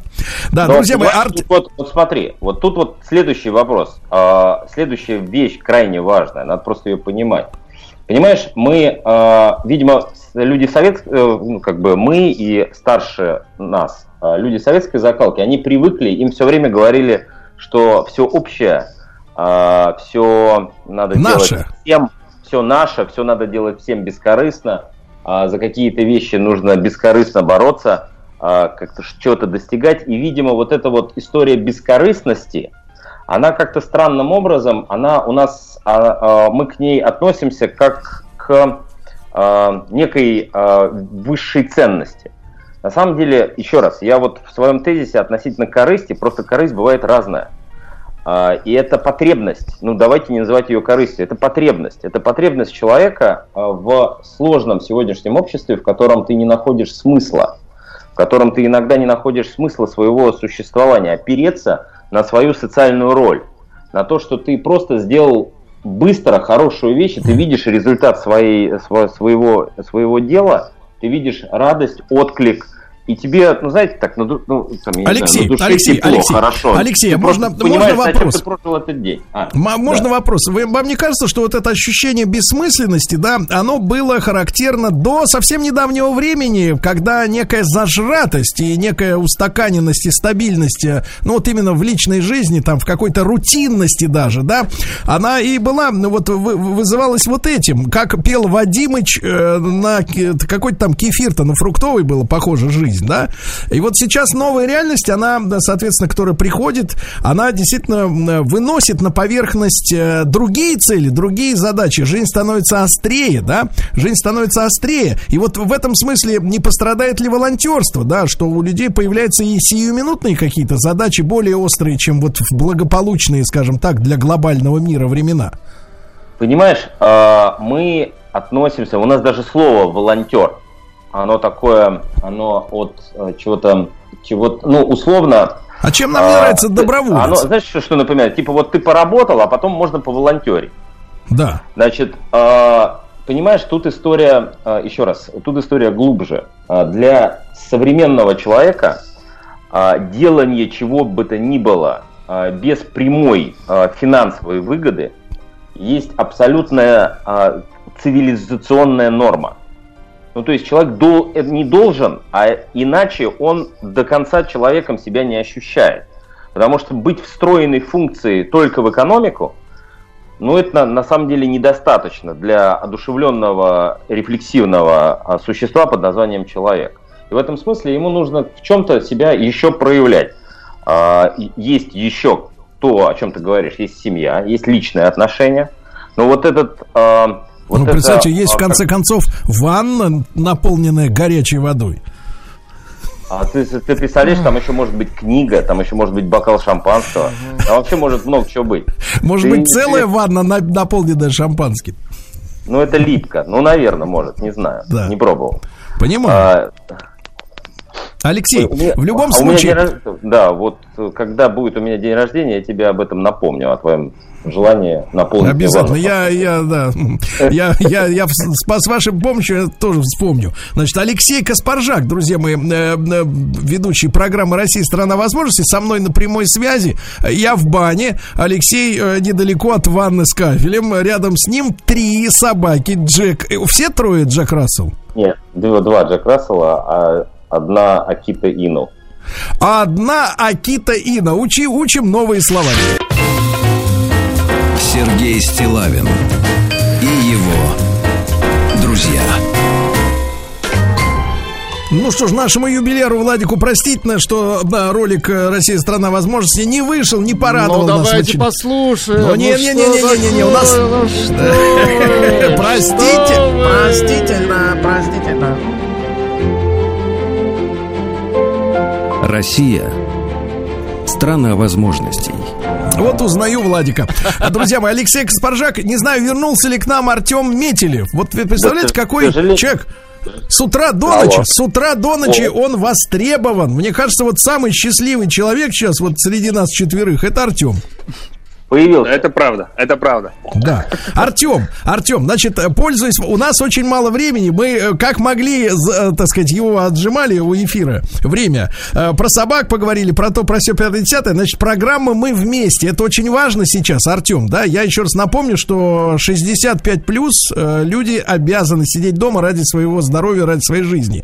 Значит, как помочь им при помощи волонтеров а, решить свои бытовые проблемы? Они реальные, это не фантазия, да? Я бы рекомендовал даже 60 плюс. А, Значит, эм, если кому-то нужна помощь, а сейчас большое число людей находится в так называемой самоизоляции, действительно на домашнем карантине, это важно ради собственного самоздоровья.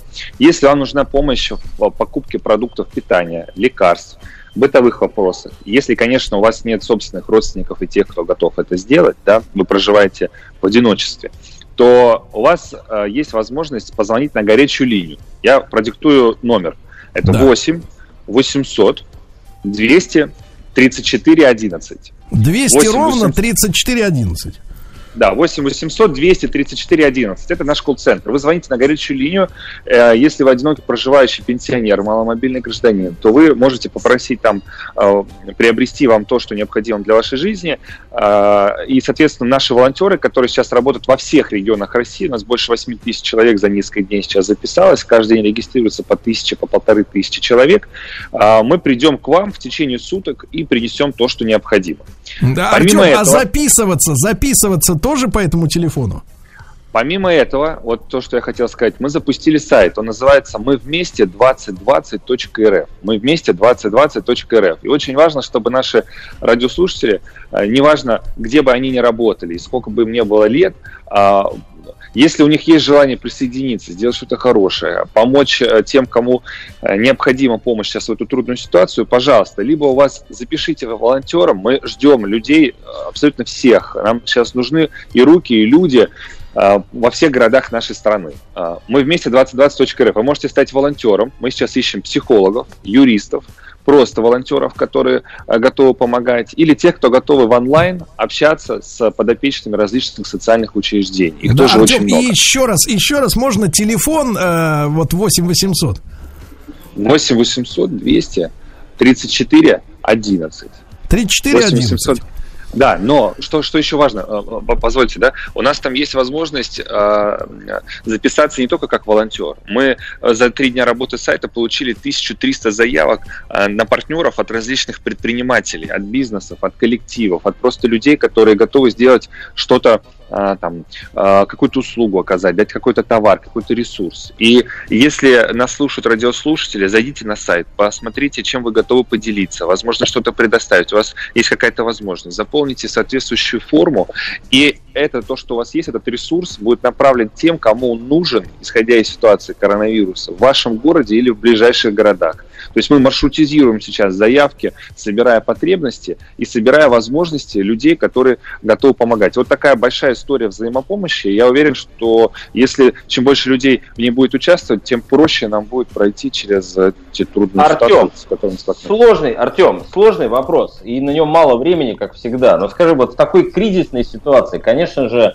взаимодействие с государством, оно помогает, но оно просто необходимо. А вообще, принципе, оно может э, не то что мешать, но оно может каким-то образом ухудшить э, ситуацию. Мы, мы об этом говорили в самом начале. Нет, именно вот в этой ситуации нам важно объединиться э, всем Это абсолютно я службам. абсолютно согласен.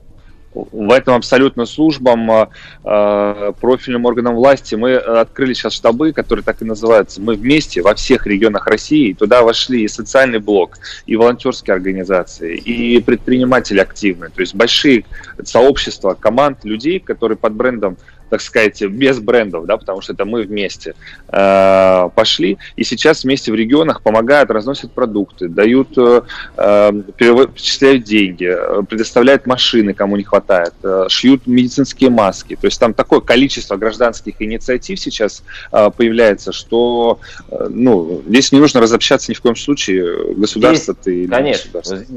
Нет, здесь государство просто помогает. А вообще, в принципе, еще раз говорю, для добровольчества, для вещи свободной и внутренней, в чем-то может мешать?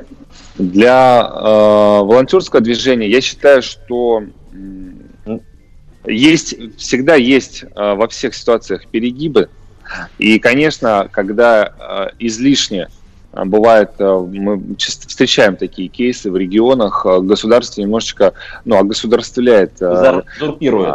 э, за- Ну да, то есть иногда вот в самом начале это обсуждалось, да, что у нас бесплатных волонтеров на самом деле нет. У нас нету людей, которые сидят и ждут, когда по щелчку они встанут и, и пойдут и, и будут что-то делать из шкафа, да, и этот шкаф еще сложно будет закрыть. Нет, такого не бывает. Это люди, которые инвестируют свое время, свои силы, свои эмоции.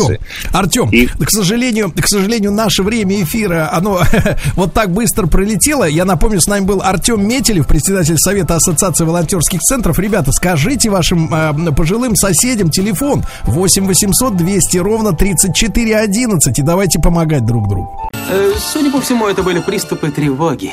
Что? Страха, синдром паники. Могу прописать успокоительное. Эй, взгляни на меня. Я что, на паникюра похож?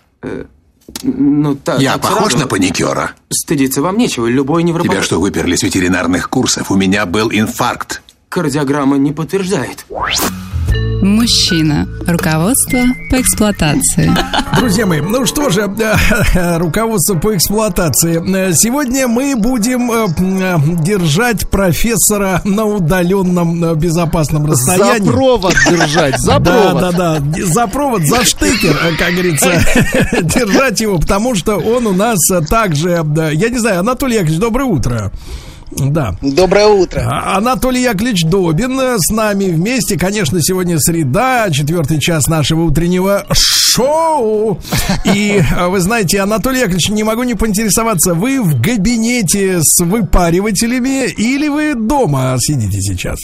В кабинете, ну что вы, я, в я на рабочем посту в это тяжелое время. Дело в том, что, смотрите, я хотел бы задать психологу нашему самопровозглашенному... Непростой а, вопрос. э, Непростой вопрос. А, Перед передачей вы устраивали бунт э, и требовали обязательно обеспечить вас... э. Да, картинкой моего лица. Скажите, пожалуйста, зачем вам понадобилось мое личико? Вы не похожи на извращенца, доктор. просто не привык Вот общаться реально. с космосом. Это, удивительное ощущение, когда ты никого не видишь. Анатолий Яковлевич, вы можете, можете открыть мой инстаграм Сергей Стилавин и увидеть там э, художественно переосмысленный портрет э, э, вещания из банного пространства. Так что, в принципе, там все по Сергей, вы все тянете на себя. Я просил прислать Витуса лицо, а не ваше. Я неправильно понял, извините. Прислать лицо Витуса после вчерашнего я, честно говоря, не, решаюсь. Не стоит, да. У него вчера был день рождения, вы можете поздравить.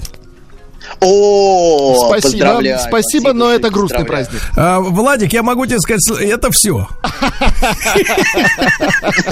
Она... Да. Извините. Дело в том, что Анатолий Яковлевич великий плут. Но это мы решим в, досудебном порядке. Досудебном. Значит, а, смотрите, тема сегодня заявлена определенная, но вы понимаете, что к началу эфира она не имеет никакого отношения, потому что сейчас Анатолий Яковлевич будет долго и мучительно вспоминать, что он говорил в прошлый раз. Так, и что же, и что же я говорил в прошлый раз? На вы чем мы остановились, доктор? Что-что? На чем остановились, доктор? Пока чем еще доктор. Вы Хорошо. настолько плохо Поехали. нас Значит, слышите, да? Мы в прошлый раз говорили о месте мужчины и женщины. а, и о тех сложностях и препятствиях, которые мешают мужчине и женщине это место занять. Вспоминаете? Вот. Ага. И если помните еще, мы говорили, что для мужчины это место того, кто имеет. То есть место, а, помните, мы, мы, мы в прошлый раз говорили про мальчика с мечом, с просьбой да. э, С папиным отцу купить мечом. меч. Кстати, Вот, кстати, и- сегодня да. в прошлом часе я поставил вопрос перед Алексеем Каспаржаком, что случилось с 45-тысячным мечом, потому что вся наша аудитория это единый и непогрешимый свидетель в этом деле. Так вот, он уже третью неделю не хочет нам сообщить, был ли меч куплен или нет. Была ли транзакция, доктор? Да, к сожалению. Но будем ждать ответа. Итак, хорошо. Итак, мальчик Но мы переда- узнаем, передает меч. узнаем это лет через 15. Мгм. Я думаю, когда начнутся мужские проявления мальчика. Ладно, поехали дальше. Значит, мы говорили о том, что это место изначально зарезервировано за отцом. Если, если помните, что Да, это да. фигура отца, которая для любого мальчика так или иначе это место занимает. И поэтому, собственно, отцу этот вопрос адресован. Дай мне меч, э, надели меня мечом, или сообщи мне, какой, в какой форме этот меч существует. Вот. И возникают большие проблемы, если эта фигура, как часто принято в современных семьях, обесценена. А, Например, где мать сообщает мальчику, что у твоего отца ничего нет, он безрукий, он неспособный, вот, и вообще он э, ничтожество. Или вообще ничего не сообщают. Но в любом случае эта фигура а, в современных семьях в гораздо большей степени обесценена. И а, постоянно сообщается, что эта фигура ничего не имеет. Такого, чего не имел бы ты. Вот, хотя структурно для мальчика это очень важно, чтобы у отца что-то такое было. Чтобы он был способный, талантливый, хоть, хоть где-то, чтобы он мог себя, ну как бы, чтобы что-то такое, что у него есть. Даже если отец, в общем, не всегда на высоте. А Ну, давайте так, давайте так. бывает. Настоящий отец может красиво даже плескаться в ванной, как это делал наш предыдущий Например? оратор. Например, конечно, конечно, всегда есть что-то в этой фигуре, что а, может вызывать восхищение. Что вот мой отец, например, может там вот это или то, или вот он плечом так подергивает, я не знаю что, что, например. Вот, но что-то такое он всегда для мальчика должен иметь.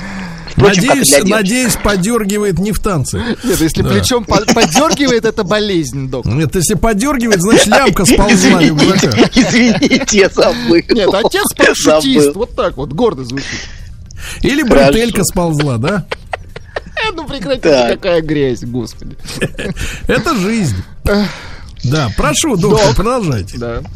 Так, значит, продолжаем. Значит, и впоследствии, если этой фигуры не было, или если она не была наделена достоинствами, то а, у мальчика могут возникать проблемы в том, чтобы это место мужчины занять. Это я просто напоминаю, о чем мы говорили. Что он внутренне продолжает себя, например, ощущать как мальчик. Вот, а, что он не может идентифицироваться с отцом. Вот, и он все время, часто такие, так, такого рода дети а, все время ведут себя как сыновья и никогда как отцы. Они, например, даже когда человек вырастает, уже взрослый мужчина, он постоянно протестует против авторитета, например, все время какие-то возмущения, негодования.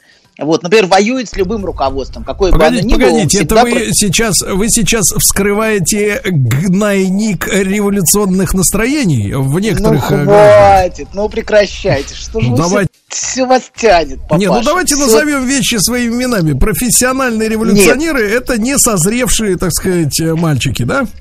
Нет, подождите, не профессиональный революционер. Профессиональный революционер делает свою работу, понимаете? Да, Это, но в общем, это не мешает, не тяжелая мешает и получать деньги за работа, это. Которую он делает часто неплохо, понимаете? А есть непрофессиональные революционеры, которые все Так. ноют. Вот, и это другая история, понимаете? Да, это совершенно две разные истории. Вот, а и вот это, вот, например, и, и важно, что он постоянно занимает позицию сына. И постоянно протестует. И всегда, например, даже когда ему за 50, ведет себя как подросток, который ищет фигуру отца, чтобы с ней бороться. Или в жизни, или даже в интернетах, неважно где. В общем, везде он протестует. Вот. Или, например, ищет себе отца-покровителя. Такое тоже бывает. э, а, Который, которым сначала восхищается, а потом через какое-то время, а это фактически обязательная программа, начинает нещадно критиковать постоянно разоблачая, что, а, значит, разоблачает того, кого они сами поместили на это место, понимаете? На место отцовской фигуры. Они сначала эту фигуру помещают кого-то, неважно кого, вот, а потом на эту фигуру начинают нападать. То есть они всегда ведут себя с позиции сына и никогда с позиции отца. Вот. И взросление это, конечно, чувствовать себя вправе занять отцовское место. Это и есть настоящее взросление в итоге. Когда ты чувствуешь, что ты вправе это место занимать. Вот. А место женщины, значит, это вот про, про, муж- про мужчину мы говорили. А место женщины определяется во многом, хотя, конечно, совсем не полностью. Женщина гораздо сложнее, чем мужчина. Несопоставимо. Вот, да. А, так вот, ее, ее место в качестве объекта желания, вспоминаете, мы об этом говорили? Это место драгоценности, сокровища. Ага. Она хочет быть исключительной, исключительной из ряда. То есть неважно, даже если есть ряд, даже если есть ряд, это, в общем, неплохо. Но если она чувствует себя из этого ряда исключительной. То есть, если на, на фоне этих, на фоне вот этих всего, всего как бы состава, вот, она чувствует, что она одна такая для него. И поэтому, собственно, она явно или скрыто постоянно вопрошает мужчину о своем вот этом исключительном месте. Она постоянно спрашивает, ты меня любишь? А точно любишь? А все еще любишь? А как сильно любишь? А за что любишь? А чем я тебе понравилось? То есть это все время вопрос о исключительности. Так, это что такое у нас там? Не, не, А, а, музычка. иногда спрашивают, будете ли продлевать еще. Продлевать? Да, да, да. Ну, понравилось или нет, да, естественно, исключительности. Продолжайте, Исключительность. доктор, мы вас Да, внимательно слушаем. Да, продолжаем, значит. И а, очень, очень важно это место для любой, для любой женщины в отношении. То есть она ищет именно это место. Вот. И, значит, а, что значит, если это место для нее внутренне запрещено, если это место табуировано для нее, а место вот этой исключительного объекта желания, место драгоценности, место сокровища, вот, место бриллианта. Кстати, бриллиант, может быть, потому и функционирует так, как метафора. Метафора ее собственного существа. Она хочет быть бриллиантом для него. То есть таким уникальным, Ага. уникальным объектом. Вот, да. И, значит, что? Значит, мы, значит, и если это место запрещено, потому мы говорили в прошлый раз, что некоторые самовлюбленные матери, им очень сложно принимать взрослеющую дочь. Из-за чувства ревности к ее расцветающей красоте. Мы говорили про а, спящую красавицу, если я правильно помню, да, Мгм. про спящую красавицу мы говорили, про то, что когда эта девочка взрослеет, когда она становится привлекательной, притягательной, то мать не может выдержать этого. Она не может выдержать а, прекрасную, прекрасную девочку рядом с собой, какой становится ее дочь. И она начинает на нее нападать, атакует ее, а, значит, а, с- а, и усыпляет. И тогда дев- эта девочка всю жизнь ждет принца, который наконец придет и разбудит ее своим а, поцелуем. Вот. Значит, да. Короче говоря, если матерям было сложно, и, или если девочке по другой причине какой-то было сложно это место занимать, то ей, а, и она, и ей сложно претендовать вообще на это место, потому что многие просто не претендуют даже, даже не рискуют заявлять о себе как о привлекательной, как о желанной. А, да, то это большая проблема. Вот, кстати, в таких семьях, о которых мы говорим, вот про этих самовлюбленных матерей, матерей звезд некоторых, там как будто существует только одно место. Или для матери, или для дочери. То есть как будто не может быть двух прекрасных женщин в этой семье. То есть как будто бы место должно быть только за, за одним. То есть исключительная только одна. Вот. Да. Вот. Короче говоря, значит, а, да. И, и, значит, да. И требуется большая психологическая работа, чтобы освободиться от тех конфликтов, которые мешают мужчине и женщине чувствовать себя вправе занимать это место. Мужчине вправе занимать вот это мужское, отцовское место, место того, кто имеет. Женщине чувствовать себя вправе быть привлекательной, неотразимой, желанной. И вот эти, эти конфликты внутренние, их требуется разрешать, конечно. И еще очень важно освободиться от, от, например, от чувства вины перед родителями за то, что я нарушаю запрет, что мне нельзя это место занимать, а я его занимаю. Или, или от глубокой обиды на отца или на мать. Такое тоже очень часто бывает, и обида очень мешает нам спокойно занимать вот эти места самим, отцовское и материнское. Обида может нам бесконечно мешать строить а, и привязывать нас к прошлому, строить свою жизнь. Вот. И это очень мощное препятствие на пути взросления. Вот это чувство обиды. Да, собственно, это я вот то, помогу чем- вам, я помогу вам, профессор, немножко передохнуть.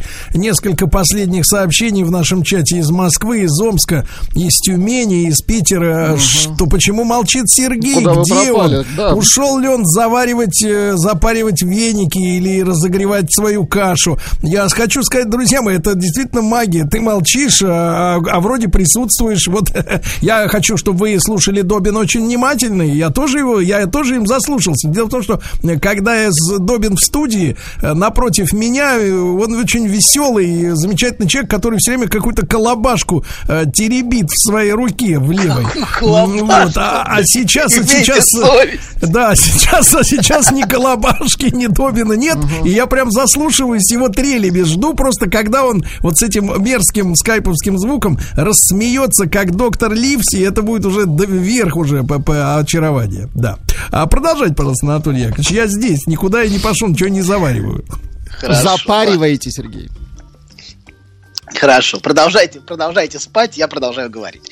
Значит, а, так, мы вот таким образом мы в прошлый раз хотели, я хотел проиллюстрировать в прошлый раз понятие места. То есть, что мужчины и женщины могут занимать место. И то, что любой субъект проходит очень тернистый путь в семье, прежде чем сможет в итоге это место занять по праву. Место мужчины, место отца или место женщины, место желанной. Вот, то есть занять свое место. И чтобы чувствовать, что это мое место, я имею на, это право. Помните, Сергей, вы в прошлый раз говорили о том, что многие люди чувствуют себя несчастны, потому что не на своем месте. Что-то такое, вы какой-то такой э, Ну, приводили. я какое-то обычно критикую, критикую этих самых э, ребят, которые скачут через каждые два года на новую работу, и все время у них жизнь заключается в том, чтобы они скакали как лошади, как э, ослы, значит, с, одна, с, одна, с одной позиции на другую, и нигде им, собственно говоря, не уютно, и нигде они не чувствуют полноты жизни.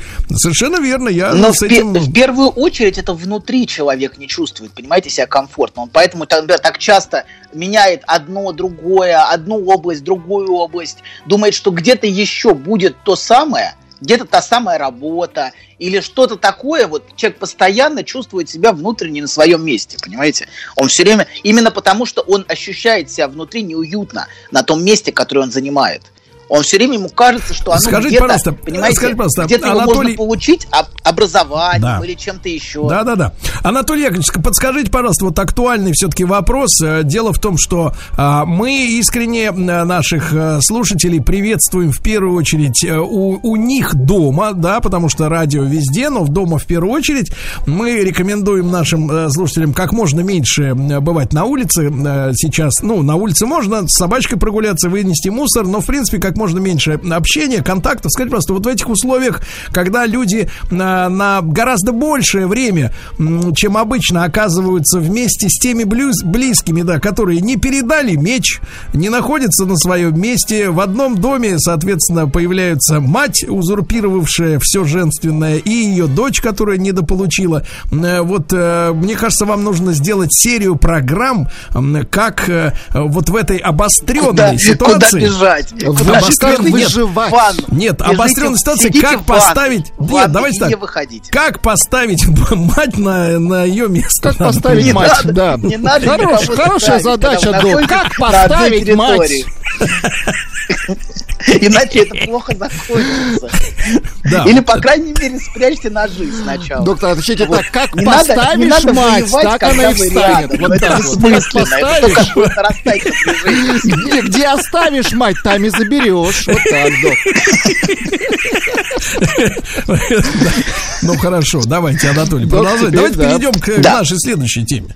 Это нет, не- несомненно, несомненно, вы задаете очень важный вопрос, потому что человеку ва- важно, невозможно все время находиться рядом со своими близкими. Это становится невыносимо удушающей атмосферой, конечно.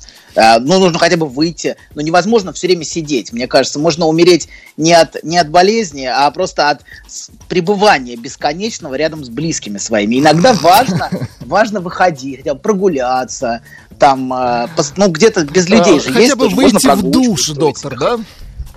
Но невозможно все время находиться Анатолий, в одном Анатолий, не надо нам навязывать. Давайте так, не на, прекратите навязывать свой отшельнический мерзкий образ жизни. Хорошо, Вот, хорошо, вот, хорошо, потому что мы, ладно. мы, я тебе заявляю, мы любим своих близких, мы любуемся ими, ты понял? Мы любуемся ими, ты прыщ. Это заявляет Понятно? человек, который сидит в бане один. Да, я сижу в бане, ясно? не один, Вот именно. забыли. И что и вам желаю. Никогда не один. Так, Док? значит, ладно, продолжаем. Мы говорили о том, что еще, значит, так, мы еще, еще, одна важная мысль, важная мысль, которую вы прервали, это то, что сейчас людям все сложнее занимать, а, ощущ- занимать свое место, потому что многие семьи разрушены, разрушены нашей историей, разрушены а, тем, что происходило многие годы, Э, и, то есть ст- структурирующую функцию семья не выполняет. То есть мужчины и женщины в ней формируют, формироваться все сложнее. И мужчинам, и женщинам. И а, семьи все более как бы дефицитарны в смысле фигур, в смысле, например, мужчины. Нету, нету в семье фигуры мужчины. Очень многие семьи лишены этого. Или даже женщины тоже привлекательной нету, а есть какое-то существо в охмотьях, которое не ухаживает за собой. То есть это, это говорит о разрушенности семейной структуры. То есть и поэтому мужчине и женщине все сложнее формироваться в таких структурах. Вот, и в этом проблема. А, да, короче говоря, сегодня мы тоже поговорим о месте. Мы говорили, что изначально, да, ну, это, собственно, это про- наша прошлая тема. Теперь переходим к сегодняшней теме.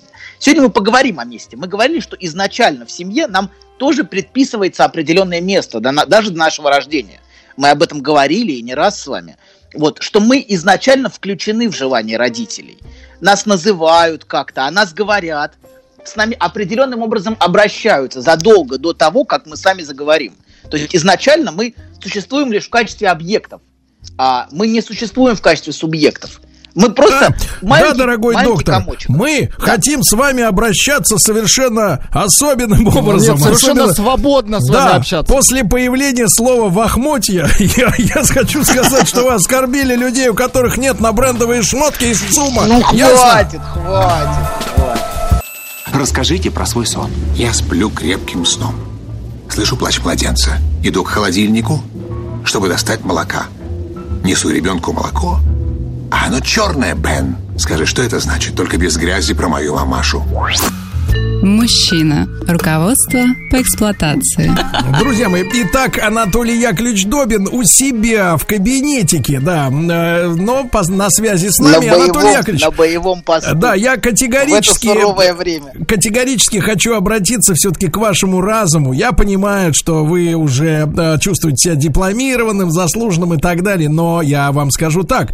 Вот вас слушает наша замечательная коллега Маргарита Митрофан. Вы знаете М- Маргариту Михайловну, да? Конечно, И из всей конечно, вашей знаю. речи длительной, которую вы посвятили ну, трудностям э, в э, выживании в домашнем коллективе, Маргарита Михайловна, например, почерпнула только одну мысль, что надо выходить из дома. А мы вам, э, так сказать, доктор Добин, бестолочи, говорим, что не вы сидите дома, понимаете? Хорошо, так что вы, правы, вы, правы, понимаете, вы должны Вы ориентироваться. Но мы, мы ориентироваться оказались на... в конфликтной ситуации. Послушайте, вы должны ориентироваться на слушателей, которые могут выхватить фразу из контекста, понимаете? Не, Выхватить. не дай бог. Не дай бог. Пришло- думайте Следи, даже. следи за тем, что говоришь. Пришло название для доктора. Давайте. Предлагает его называть доктор Скайп.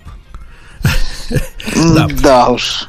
Пожалуйста, Анатолий согласен. Прошу вас, Анатолий. Да, да, да. Я, я думаю, что ну, это серьезный вопрос, потому что многим людям придется достаточно долгое время сидеть вместе с близкими. Вот, и нужно иметь какое-то, создать какое-то приватное пространство, даже в квартире.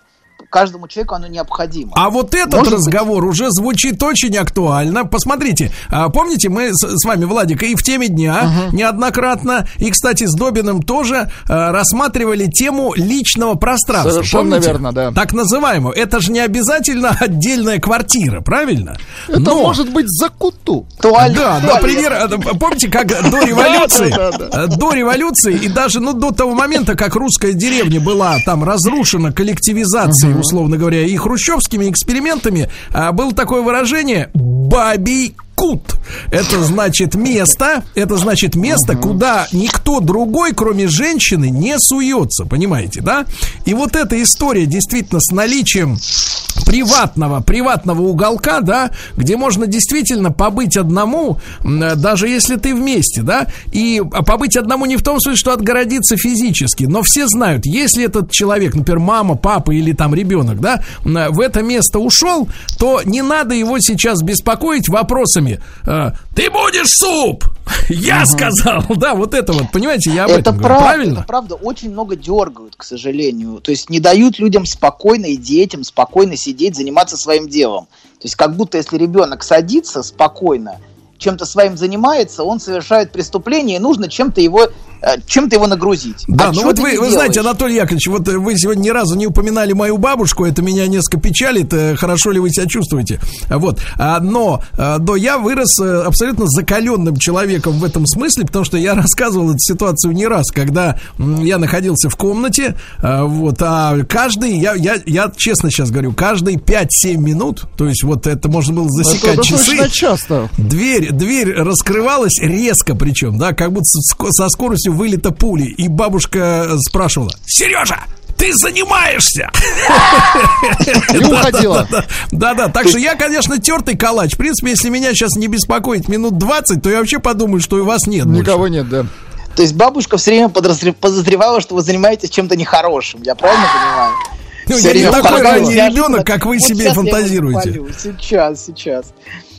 Да. Э, да, это очень, видите, это очень, очень, очень постоянно, видите, опять вот к теме, теме места возвращаемся. Как, какое, какое важное это понятие места. Свое место или приватное место. И что вообще человеку нужно иметь место. Если у него нет места, это его удушает.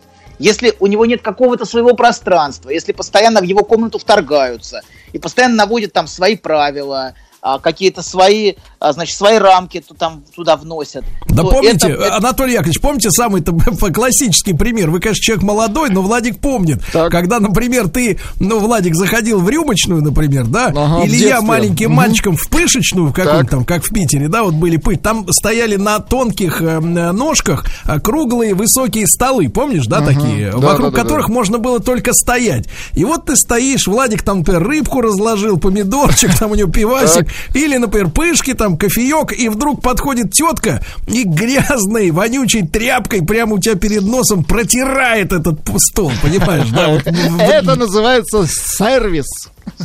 Да, то есть постоянные вторжения. И мы к этому, к сожалению, привыкли, к постоянным вторжениям в наше пространство. И люди из поколения в поколение вот это, вот это вторжение эти воспроизводят. Как родители вторгались э, в жизнь, в жизнь родителей, и те в своих детей. То есть не дают, не дают другому сидеть спокойно. Все время нужно в это пространство вторгаться. Вот. И, это, и это мешает потом строить отношения, потому что многие предпочитают вообще ни с кем уже не жить, потому что они все время, все время ожидают, что другой будет вторгаться. И поэтому создают себе а, какие-то, а, значит, практически бомбоубежища, в которых живут одни. Или дом Ну, за не надо намекать огромный. так грязно и так нелепо. Не дай топорно. бог, ну что вы, ну что вы, я даже не думал об этом. Которые Вот. отстраивают себе шикарную баню двухэтажную. шикарную баню, да, в которой никого нету, наконец-то. Наконец-то никто не вторгнется, никто не войдет с претензией, с криком, с, э, значит, с вопросом, чем ты занят, а почему А не вы работаешь. знаете, что я ради этого делаю? Я запираюсь на ключ изнутри. Даже когда как живете всё один, вы запущено-то, впечатляете меня. Впечатляете. Ну, наконец, смех доктора Ливси. Так, доктор, ну так вот, к лояльности давайте перейдем. Да, хорошо, продолжаем, значит. Мы, а, мы, мы, значит, так, секундочку, значит, мы сегодня тоже поговорим, видите, мы опять все время к теме места возвращаемся, насколько это важная и глубокая тема, свое место, личное место. Так вот, значит, мы говорили с вами, что, а, мы об этом уже говорили не раз, что в семье нам приписывается определенное место даже до нашего рождения что мы включены, например, в желание родителей, что нас как-то называют. Помните, мы про имя говорили, что а, называют каким-то именем, именем бабушки там, или именем, именем кого-то еще. И о нас, о нас говорят, с нами, с нами обращаются как-то до, до, до, на- до того, как мы заговорим. А может быть, даже задолго до того, как мы на свет появились. Например, давайте женщина... Так, давайте и- так скажем, да. нас наделяют обязанностями до того, как мы станем личностями. Абсолютно. Даже до того, как мы, мы даже до того, как нас зачали. То есть мы существуем в психике женщины, например, в качестве ее мечты о ребенке, о том, как она, как она фантазирует, что она станет матерью, и как это будет прекрасно. Иногда, конечно, идеализируя ситуацию материнства, такое тоже бывает. И периодически это приводит к разочарованиям. Э, Такое тоже бывает. Но, как правило, материнство производит, конечно, очень глубокие изменения в жизни женщины и способствует эмоциональному росту. Если, конечно, женщина внутренне к этому готова. И желание стать матерью растет из нее самой, а не, на- а не навязывается ей извне. Так вот, ребенок уже занимает какое-то место в психическом пространстве матери и в семье в целом тоже. Часто в целом задолго до его рождения. Например, когда бабушка говорит дочери, а мы вообще увидим внуков? Или когда же у нас будет внук? Мы вообще до этого доживем? Эти фразы говорят о том, что хотя этого ребенка еще и в помине нет, он уже может функционировать в качестве требования. То есть это ребенок требования, которого еще не существует, хотя физически. То есть этот ребенок может оказаться просто в итоге, просто попыткой дочери откупиться от матери. На, получи, только отстань. То есть ребенок как выкуп такой. И такая функциональная роль этого ребенка, конечно, скажется на его судьбе. Вот и еще одно маленькое отступление. Знаете, давайте так. Наши передачи иногда звучат критически по отношению к старшему поколению. Такое иногда бывает. И тут хотелось бы внести некоторую ясность. Я ни в коем случае не хочу быть критичным к этим старым людям. Многие из них, правда, стараются дать лучшее своим детям и внукам. Но они, конечно же, не в силах защитить своих ближних от собственного бессознательного. Никто из нас не в силах защитить другого от собственного бессознательного. Вот, поэтому проблемой является не родитель, но тот, как бы, тот дискурс, который он транслирует, сам того не осознавая. Например, вот мы говорили о дискурсе... Погодите, погодите, Анатолий Яковлевич, погодите, вот тут вопрос. А тогда возникает такое сомнение. Я, конечно, не как Владик, технократ, да, но хочу задать вопрос. Смотрите, мы что ж с вами, получается, конструкторы из мяса и костей? То есть мы, соответственно, вот как бы движимы какими-то программами, которые заложены где, непонятно где, в мозгу или в генах. Мы совершаем поступки, мы калечим, семейной мы калечим, атмосфере. смотрите, смотрите, мы калечим жизни друг друга, да, мы занимаемся вот этим, а при этом ответственность никакой не несем, потому что это подсознательно, а не пора ли это Но вы подсознательное хотите- выволочь на свет Божий? Да, абсолютно, конечно. Но дело не в том, что родитель плохой, а дело в том, что то, что, то, что транслирует, он сам того не осознавая. Вот. Например, вот мы говорили про неоплатный долг, в, ко- в который эти родители сами включены. Они сами повторяют это вновь и вновь, и сами являются рабами во многом Ну, это этого дискурса. бессознательно все происходит. Очень-очень бессознательно. То есть многие речи, смотрите, они как заезженная пластинка. А, знаете, они говорятся одно и то же. Это не речь, которая говорится человеком, а как будто, знаете, эта речь посредством него высказывается. Например, как тебе не стыдно, я жизнь на тебя положила, как ты можешь так с матерью разговаривать, вот своего родишь, например, ну и прочая вот эта чушь, она, видите, насколько, насколько в разных семьях это звучит одинаково. То есть этот дискурс, вот эта речь, она бесконечно транслируется людьми, которые сами даже не понимают, что они просто его воспроизводят. И в этом проблема. И То есть, давайте, тоже- давай, давайте Да. такой, такой параллель. А, Люди MP3 плеера. А- Абсолютно. Очень а многие... песня записана Да. до них. А, конечно, сто процентов. Сто процентов. Эта песня записана, может быть, за несколько поколений Да. до них, а может и раньше. Но она бесконечно воспроизводится. То есть, представляете, как грустно прожить всю жизнь, просто будучи mp3-плеером. Это же, в общем, ну, печальная история. Вот. И поэтому проблема является не родитель, а тот вот патологический дискурс, который транслируется из поколения в поколение. И именно включенность в него, верность и скрытая лояльность этому дискурсу и приводит к тому, что жизнь складывается именно так, как складывается. Например, вот женская лояльность семейному дискурсу отсутствия мужчин в семье. Есть многие семьи, которые, где живут одни женщины. У нас, к сожалению, такое существует. Где а, нет ни у, ни у кого из женщин в этой семье нормальной личной жизни. И все они живут как в матрешке. Они скрыто лояльны вот этому семейному пространству. И это семейное пространство воспроизводится не, не одно поколение уже в этих семьях. То есть Э, Я проблема так еще понимаю, раз. да, профессор, профессор, я так понимаю, гораздо сложнее найти семьи, где жили бы одни мужчины, да, ну, чисто по физическим Ну, в Европе обстоятельствам. несложно. Ну, нет, но это они не могут воспроизводиться э, как-то так, как воспроизводится женщина. Но Но все-таки это да. Не, ну разве что, но это, это, это семья не Владик, может не воспроизвести влезайте на вашу любимую, как бы так сказать, эту Тропинку кобылу. скользкую. Мгм. Да, ну, ну, ну, это правда, но эта семья не, Не, может ну они объединяются, себя. профессионально объединяются. Хорошо, хорошо. Ладно, продолжаем. Значит, короче говоря, проблема является не родитель. Вот еще раз. А сам дискурс. Вот это пространство. Это пространство утробы, о котором мы говорили с вами пару передач назад.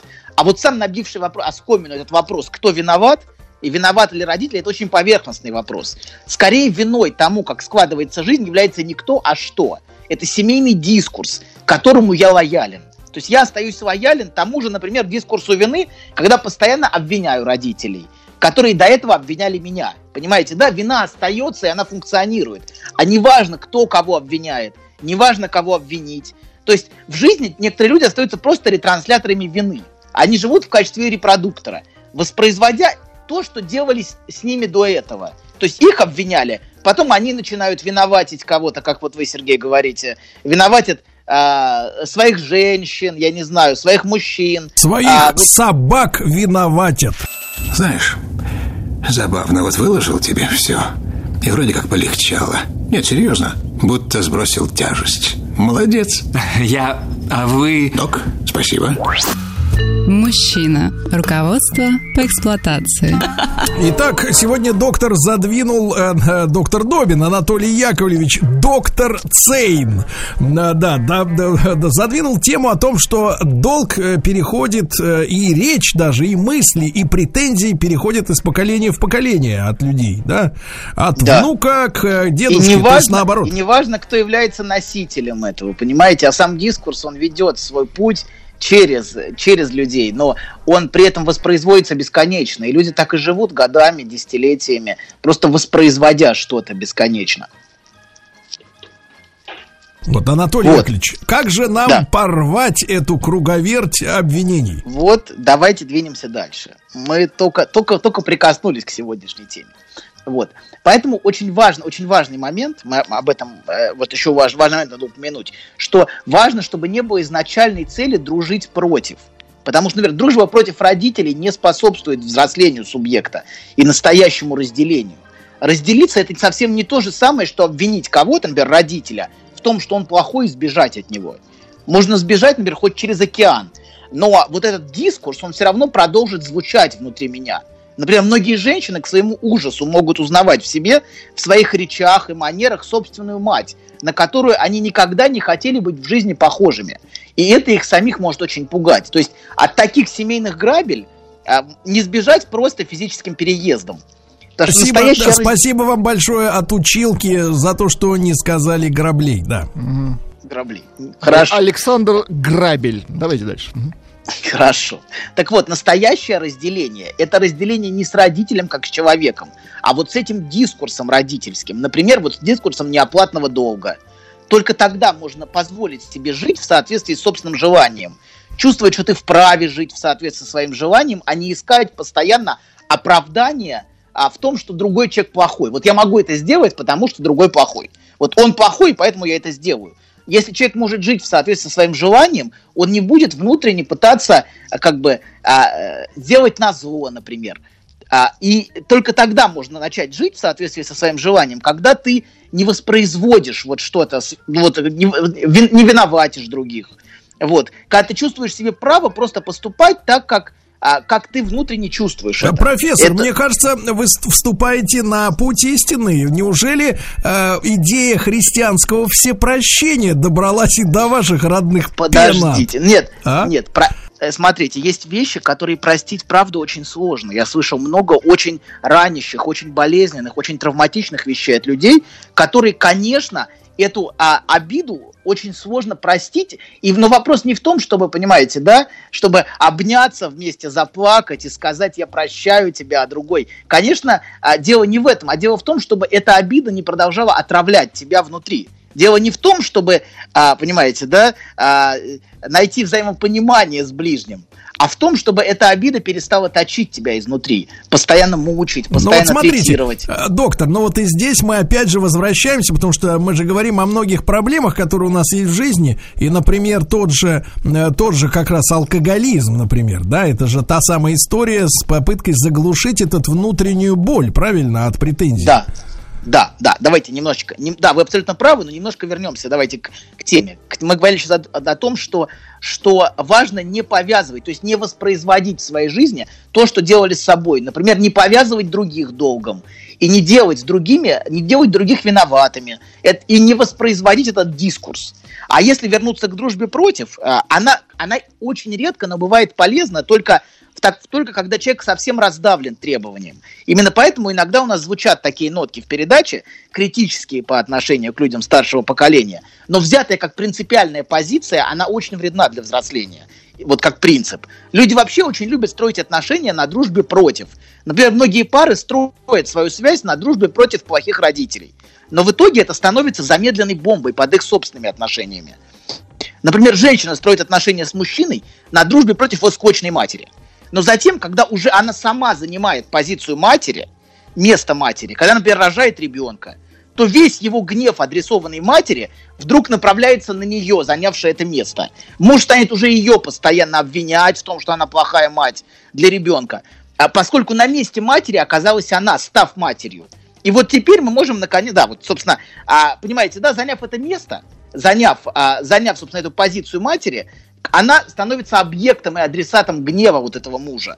Поэтому никогда не стоит, не стоит строить отношения на дружбе против. Это на самом деле очень разрушительная позиция для любых отношений. Вот эта дружба против. Как-то сегодня от ваших сладких речей, доктор, мультипликационных, э, люди подчеркивают, что с вашим звуком вы еще больше похожи на доктора Ливси. А, Вот, как-то очень обреченностью какой-то трагичной. веет. Не, не дай бог, не дай бог. Ну что вы, я видел многих людей, которые от всего этого избавлялись, и которые начинали да, жить да, я понял, это за, мы понимаем. Ну, да нет, смотрите, нет, я, ну, давайте, хватит, цитата, ну, цитата. Доктор Добин видел много людей, которые избавились за 10 в Ну хватит, ну папаша, ну прекращайте эти инсинуации. Это была не реклама. Не похоже. Да, вы, кстати, начали уже принимать по скайпу-то? Ну как видите. Какой вы подлец, доктор. Стервец ты, стервец. Да. Ну да, это, конечно, необычный experience совершенно. Я вот сейчас общаюсь с вами, совершенно не видя вас. Это так странно. Вот, только Нет, ну я, например, говорить- ловлю, Да. я, например, ловлю себя на мысли, что мне хочется вас слушать. Да вы что? Да вы что? Нет, обычно просто меня очень отвлекала эта колобашка у вас в пальцах. Какая Ну и колобашка. прическа ваша отвлекает тоже. Да, здорово. прическа. Да, Уха- она Давайте такая так, давайте, она как давайте скажем, пупса. давайте скажем так, уходящая прическа. Ну прекратите. Да, Анатолий Яковлевич, ну мы продолжим наши беседы на, на следующей неделе, да? Вот. Очень надеюсь, А, очень да. надеюсь. Ну, погоди, Верните меня в студию, Нет, верните док, док, меня. док, Док, значит, сиди, сиди там. всех, да, конечно. сиди. Значит, Хорошо, ребята, хорошо, давайте хорошо. подытожим, подытожим сегодня, да. Нам очень важно, нам очень важно. Подумайте о своих близких, ребята. Вот та, та мысль, которая сегодня прозвучала. Личное пространство. Вот если хочется, например, близкого, который, с которым вы в- в- вместе в квартире, да, вдруг о чем-то просто так э, спросить. Ну, потерпите еще немножко Каждые полчасика. 30 секунд, причем, я Помолчите, понимаю, такое да-да-да. бывает. Вот, Все время Анатолий- что-то нужно спросить, конечно. Анатолий Яковлевич, спасибо огромное. Люблю вас. До завтра. А, до Да, завтра. Всем до завтра. Да, пока. Еще больше подкастов на радиомаяк.ру.